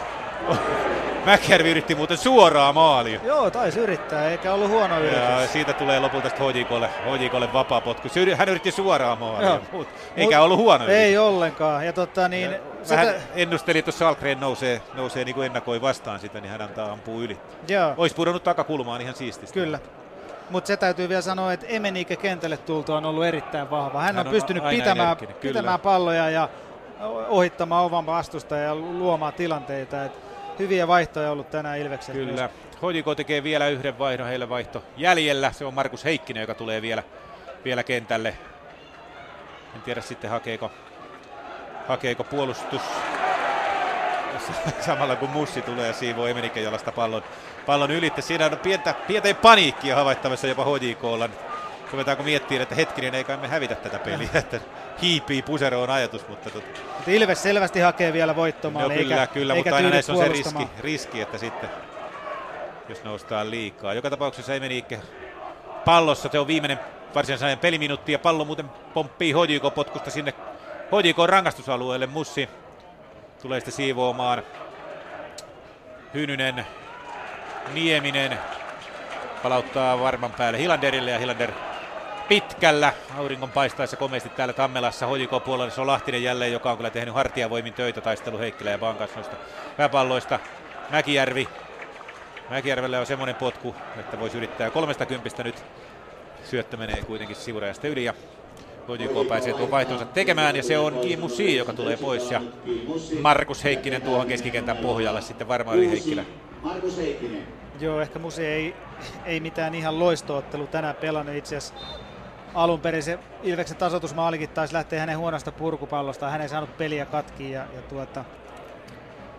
No, joo, ottelu, mutta et ei, ei mun mielestä niin kuin sen tason vahvistus, mitä hänestä on odotettu. Että Varsinainen ei, ei dominoinut. Joo, 90 minuuttia on täällä täynnä. Havenaar, Havenaar puskee pallon ja se menee pelaajasta Peiposesta yli ja vielä, vielä kolme minuuttia on lisäaikaa muuten sitten tarjolla tänä päivänä ja Hynynen menee heittää sivurajaa. Kyllä Ilves selvästi tässä maalia hakee, mutta ainahan näissä se riski on, että niin taitava joukkue kuin HJK näistä sitten pääsee iskeä vastahyökkäyksessä, mutta Ilves ainakin rohkeasti lähtenyt hakemaan voittomaalia kotikentällä sarjajohtajaa vastaan. Heikkinen siivoo rangaistusalueelta. Ilves puolustus siivoo sen taas takaisin ja se on Mäkijärvellä, joka on kolme HJK-pelaajan puristuksessa ja onnistuu Ja hankkiin taas. vapaa potku kahdesta viidestä. Siellä on Mäkijärvi tilaisuus. kalastaa nyt. Nyt Mäkijärvi sanoo, että minä vedän. Hän, toi on hänelle hyvä paikka. Toi, joo. riittävän kaukaa, niin ehtii vielä muurin jälkeen laskeutua alas. Kyllä, ja muurin yli. Mäkijärvi tosiaan pystyy potkaiseen sekä vasemmalla että oikealla. Eli, eli tässä voisi olla ehkä viimeisiä paikkoja kuitenkin, mutta Mäkijärvellä on loistava tykki ja todennäköisesti mies lähtee sitä hakemaan maalia. Yleisö hakkaa villisti täällä. HJK päätyy tällä hetkellä hiljaa. Mäkijärvi ottaa vauhdin. Ihan hyvä veto ja Meneekö kulmaksi vai? kyllä se kulmas menee. Kyllä se johonkin otti ja se otti nimenomaan HJK-pelaajaan. Ja Mäkijärvi menee antaa kulmaa. Se vapaapotkukin oli ihan hyvä. Tuommoinen matala pomppu, joka olisi ollut varmasti Salgrenille paha. Tästähän tuli säpäkkä loppu vielä. Tästähän tuli vielä säpäkkä loppu. Eli Mäkijärvi antaa kulmapotkua klubipäädyn edestä. Käsi ylös ja pallo maalille. Se on, se on Emen Ikkellä, joka hukkaa. Hukkaa, potkaisee huonommalla jalallaan oikealla ja uusi kulmapotku. Mutta kyllä siinä oli jo niin kuin Emen Ikkelläkin. Tosin siinä kerkisi HJK, HJK puolustaja jo apuun, mutta Ilveshän pistää melkoisen prässin tässä loppuun vielä. Kyllä. Ja klubi pääty, klubi pääty ihmettelee. Mäkijärvi kulmassa.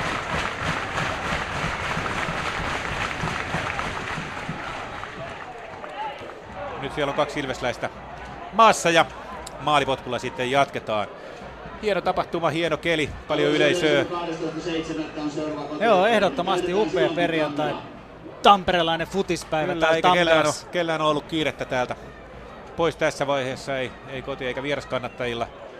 Ja kyllähän se yksi yksi tietysti, tietysti hyvä tulos olisi tähän. Molemmat jo on pelannut hyvän ottelun ja esittänyt hyvää jalkapalloa, hyvää taistelua. Eli yksi yksi olisi varmaan ihan semmoinen tulos, mikä kuitenkin molempia tyydyttäisi. Tälleen nyt ottaa Peiponen vähän tyhmänkin varoituksen. Ilves sai vapaa potkun, kun Lahtista taas telottiin ja Peiponen sitten törkkäämässä pallon siitä pois. Ja se on Peiposelle varoitus, varoitus ihan viimeisillä sekunneilla. Ei varmaan enää hirveästi peliaikaa jäljellä. Ilves jatkaa vapaa potkulla noin 10 metriä keskiviivasta Ilves puolelle ja Hilander tulee sitä antamaan ja näyttää kaikille, että ylös ylös. Ehkä tämä on sitten tämän ottelun viimeinen tilanne. Viimeinen tilanne siellä, Muhammed Kdu siellä Töni Heikkilän kanssa. Kdu ei ole kyllä palloon tainnut koskea tässä pelissä ollenkaan, mutta nyt lähtee Hilanderin potku ja se on sinne HJK 16 rajalle korkeana. Kdu sitä hakee ja se pomppii ja pomppii, mutta Mare Heikkinen sen siivoo nyt Kdu. Kdu ja sitten lähtee Savitsin potku ja se on siinä ja Siinä on tuomarin vihellys päättää tämän ottelun. HJK, Ilves HJK tänään täällä Tammelassa lopputulos 1-1. Hieno peli, hieno tapahtuma, paljon väkeä, Joo. hyvä taistelu. Kerta kaikkiaan ja ehkä tuloskin sitten ei suuri vääryys ole, että, että että Ilves pelasi mun mielestä tänään hieno ottelu vahvuuksillaan ja, ja äärirajoillaan ja ansaitsi ehdottomasti tämän pisteen ainakin, että oli enemmän laatupaikkoja heille. Kyllä HJK otti tuossa toisella jaksolla otteen ja vähän oli semmoinen pieni notkahdus, tuntui, että, että, että notkahtaako, mutta hieno taistelu, hieno nousu ja se maali Joo. vaan haettiin väkisin. Voisi vois kuvitella, että Ilves peleissä käy kotiyleisöä jatkossakin. Että Kyllä, Kyllähän tämä oli kyllä hieno varmaan. tapahtuma kaikin puolin. Kyllä 5000, 5000 ja aurinko paistaa Tammelassa ja täällä aletaan palkintojen jakoa tekemään. Näin siis tänään täällä perjantai-ilta. Tämän illan ainoa veikkausliigaottelu. Ilves HJK on päättynyt lukemiin 1-1. Tampere kiittää ja kumartaa. Kiitos Ato. Kiitos, palaamme, kiitos. Taas, palaamme taas asiaan. Studio, olkaa hyvä. Ylepuheen urheiluilta. Jalkapallokierros. Kiitos vaan sinne Tampereen Tammelaan Petri Ahola ja Antti Pohja tämän illan toimituksistanne. Sinne yksi yksi siis Ilves HJK, tämän illan ainoa veikkausliiga-ottelu, päätösnumerot siis ensimmäisen maalin tekijä 57 minuutin kohdalla Atomu Tanaka. Ja Ilves tasoituksen sitten ottelun loppupuolella 86 minuuttia oli pelattu, kun Jonne Jelm ö, laittoi pallon maalin, upea maali tolpan kautta vasemmalla jalalla. Laittaa sisäkierteisenä yhteen yhteen siis ja loppulukemat nuo.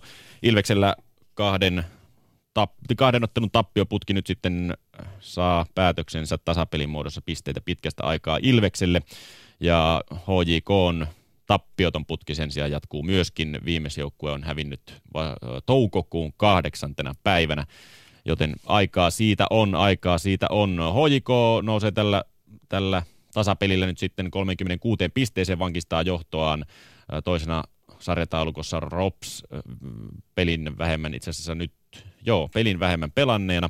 29 pistettä Ropsilla, 7 pistettä siis eroa ja yksi ottelu vähemmän. Kolmantena SJK, äh, kaksi pistettä Ropsia jäljessä, neljäntenä IFK Marian, Ham, Marianhamina, 24 pistettä, kolme pistettä edellä olevasta SJKsta. Viidentenä FC Inter, kuudentena ö, KUPS, seitsemäntenä Helsingin IFK, kahdeksantena FC Lahti, yhdeksäntenä KTP, kymmenentenä Jaro, yhdentenä toista nyt sitten Ilves 12 pisteessä tämän iltaisen jälkeen pisteen perässä Jaroa ja sitten perään viimeisenä pahnan pohjimmaisena Vaasan palloseura kahdeksassa pisteessä peli enemmän pelattuna vielä kuin Ilveksellä ja pisteeroakin edellä olevaan Ilvekseen on nelisen pistettä.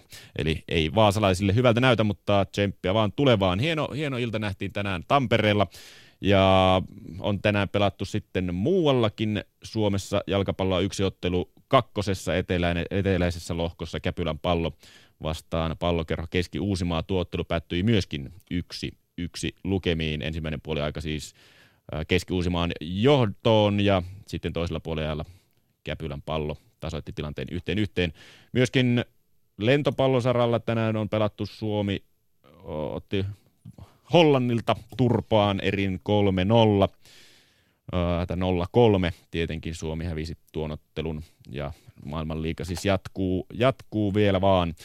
Öö, Veikkausliiga jatkuu siihen malliin, että sunnuntaina pelataan kaksi ottelua Jaro Rops, Helsingin IFK, IFK Maarianhamina ja sitten maanantaina jälleen yksi ottelu HJK. Silloinkin vieraissa FC Inter on tuolloin vastassa, joten HJKlle Turun reissua pukkaa. Ylepuheen urheiluilta. Jalkapallokierros. Vielä vähän aikaa ja tätä urheiluiltaa on jäljellä kolmisen minuuttia, niin käytetään tämä nyt siihen, kun tänä yönä monen nuoren jääkiekkoilijan elämä muuttuu. Ei nyt täysin, mutta osittain nimittäin äh, NHLn varaustilaisuus ensi yönä käydään ja siellä myöskin suomalaisittain jännitetään ja yksi suurimmista nimistä, jota jännitetään, on TPS Mikko Rantanen, jonka Riku Salminen tapasi miehen lempiharrastuksen parissa, eli frisbeegolfin parissa.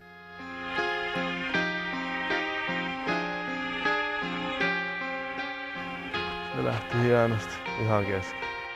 Jos normaalisti se perinteinen golf on kiekkomiesten kesälaji, niin nuoren sukupolven lätkäjätkät ovat löytäneet frisbee-golfin.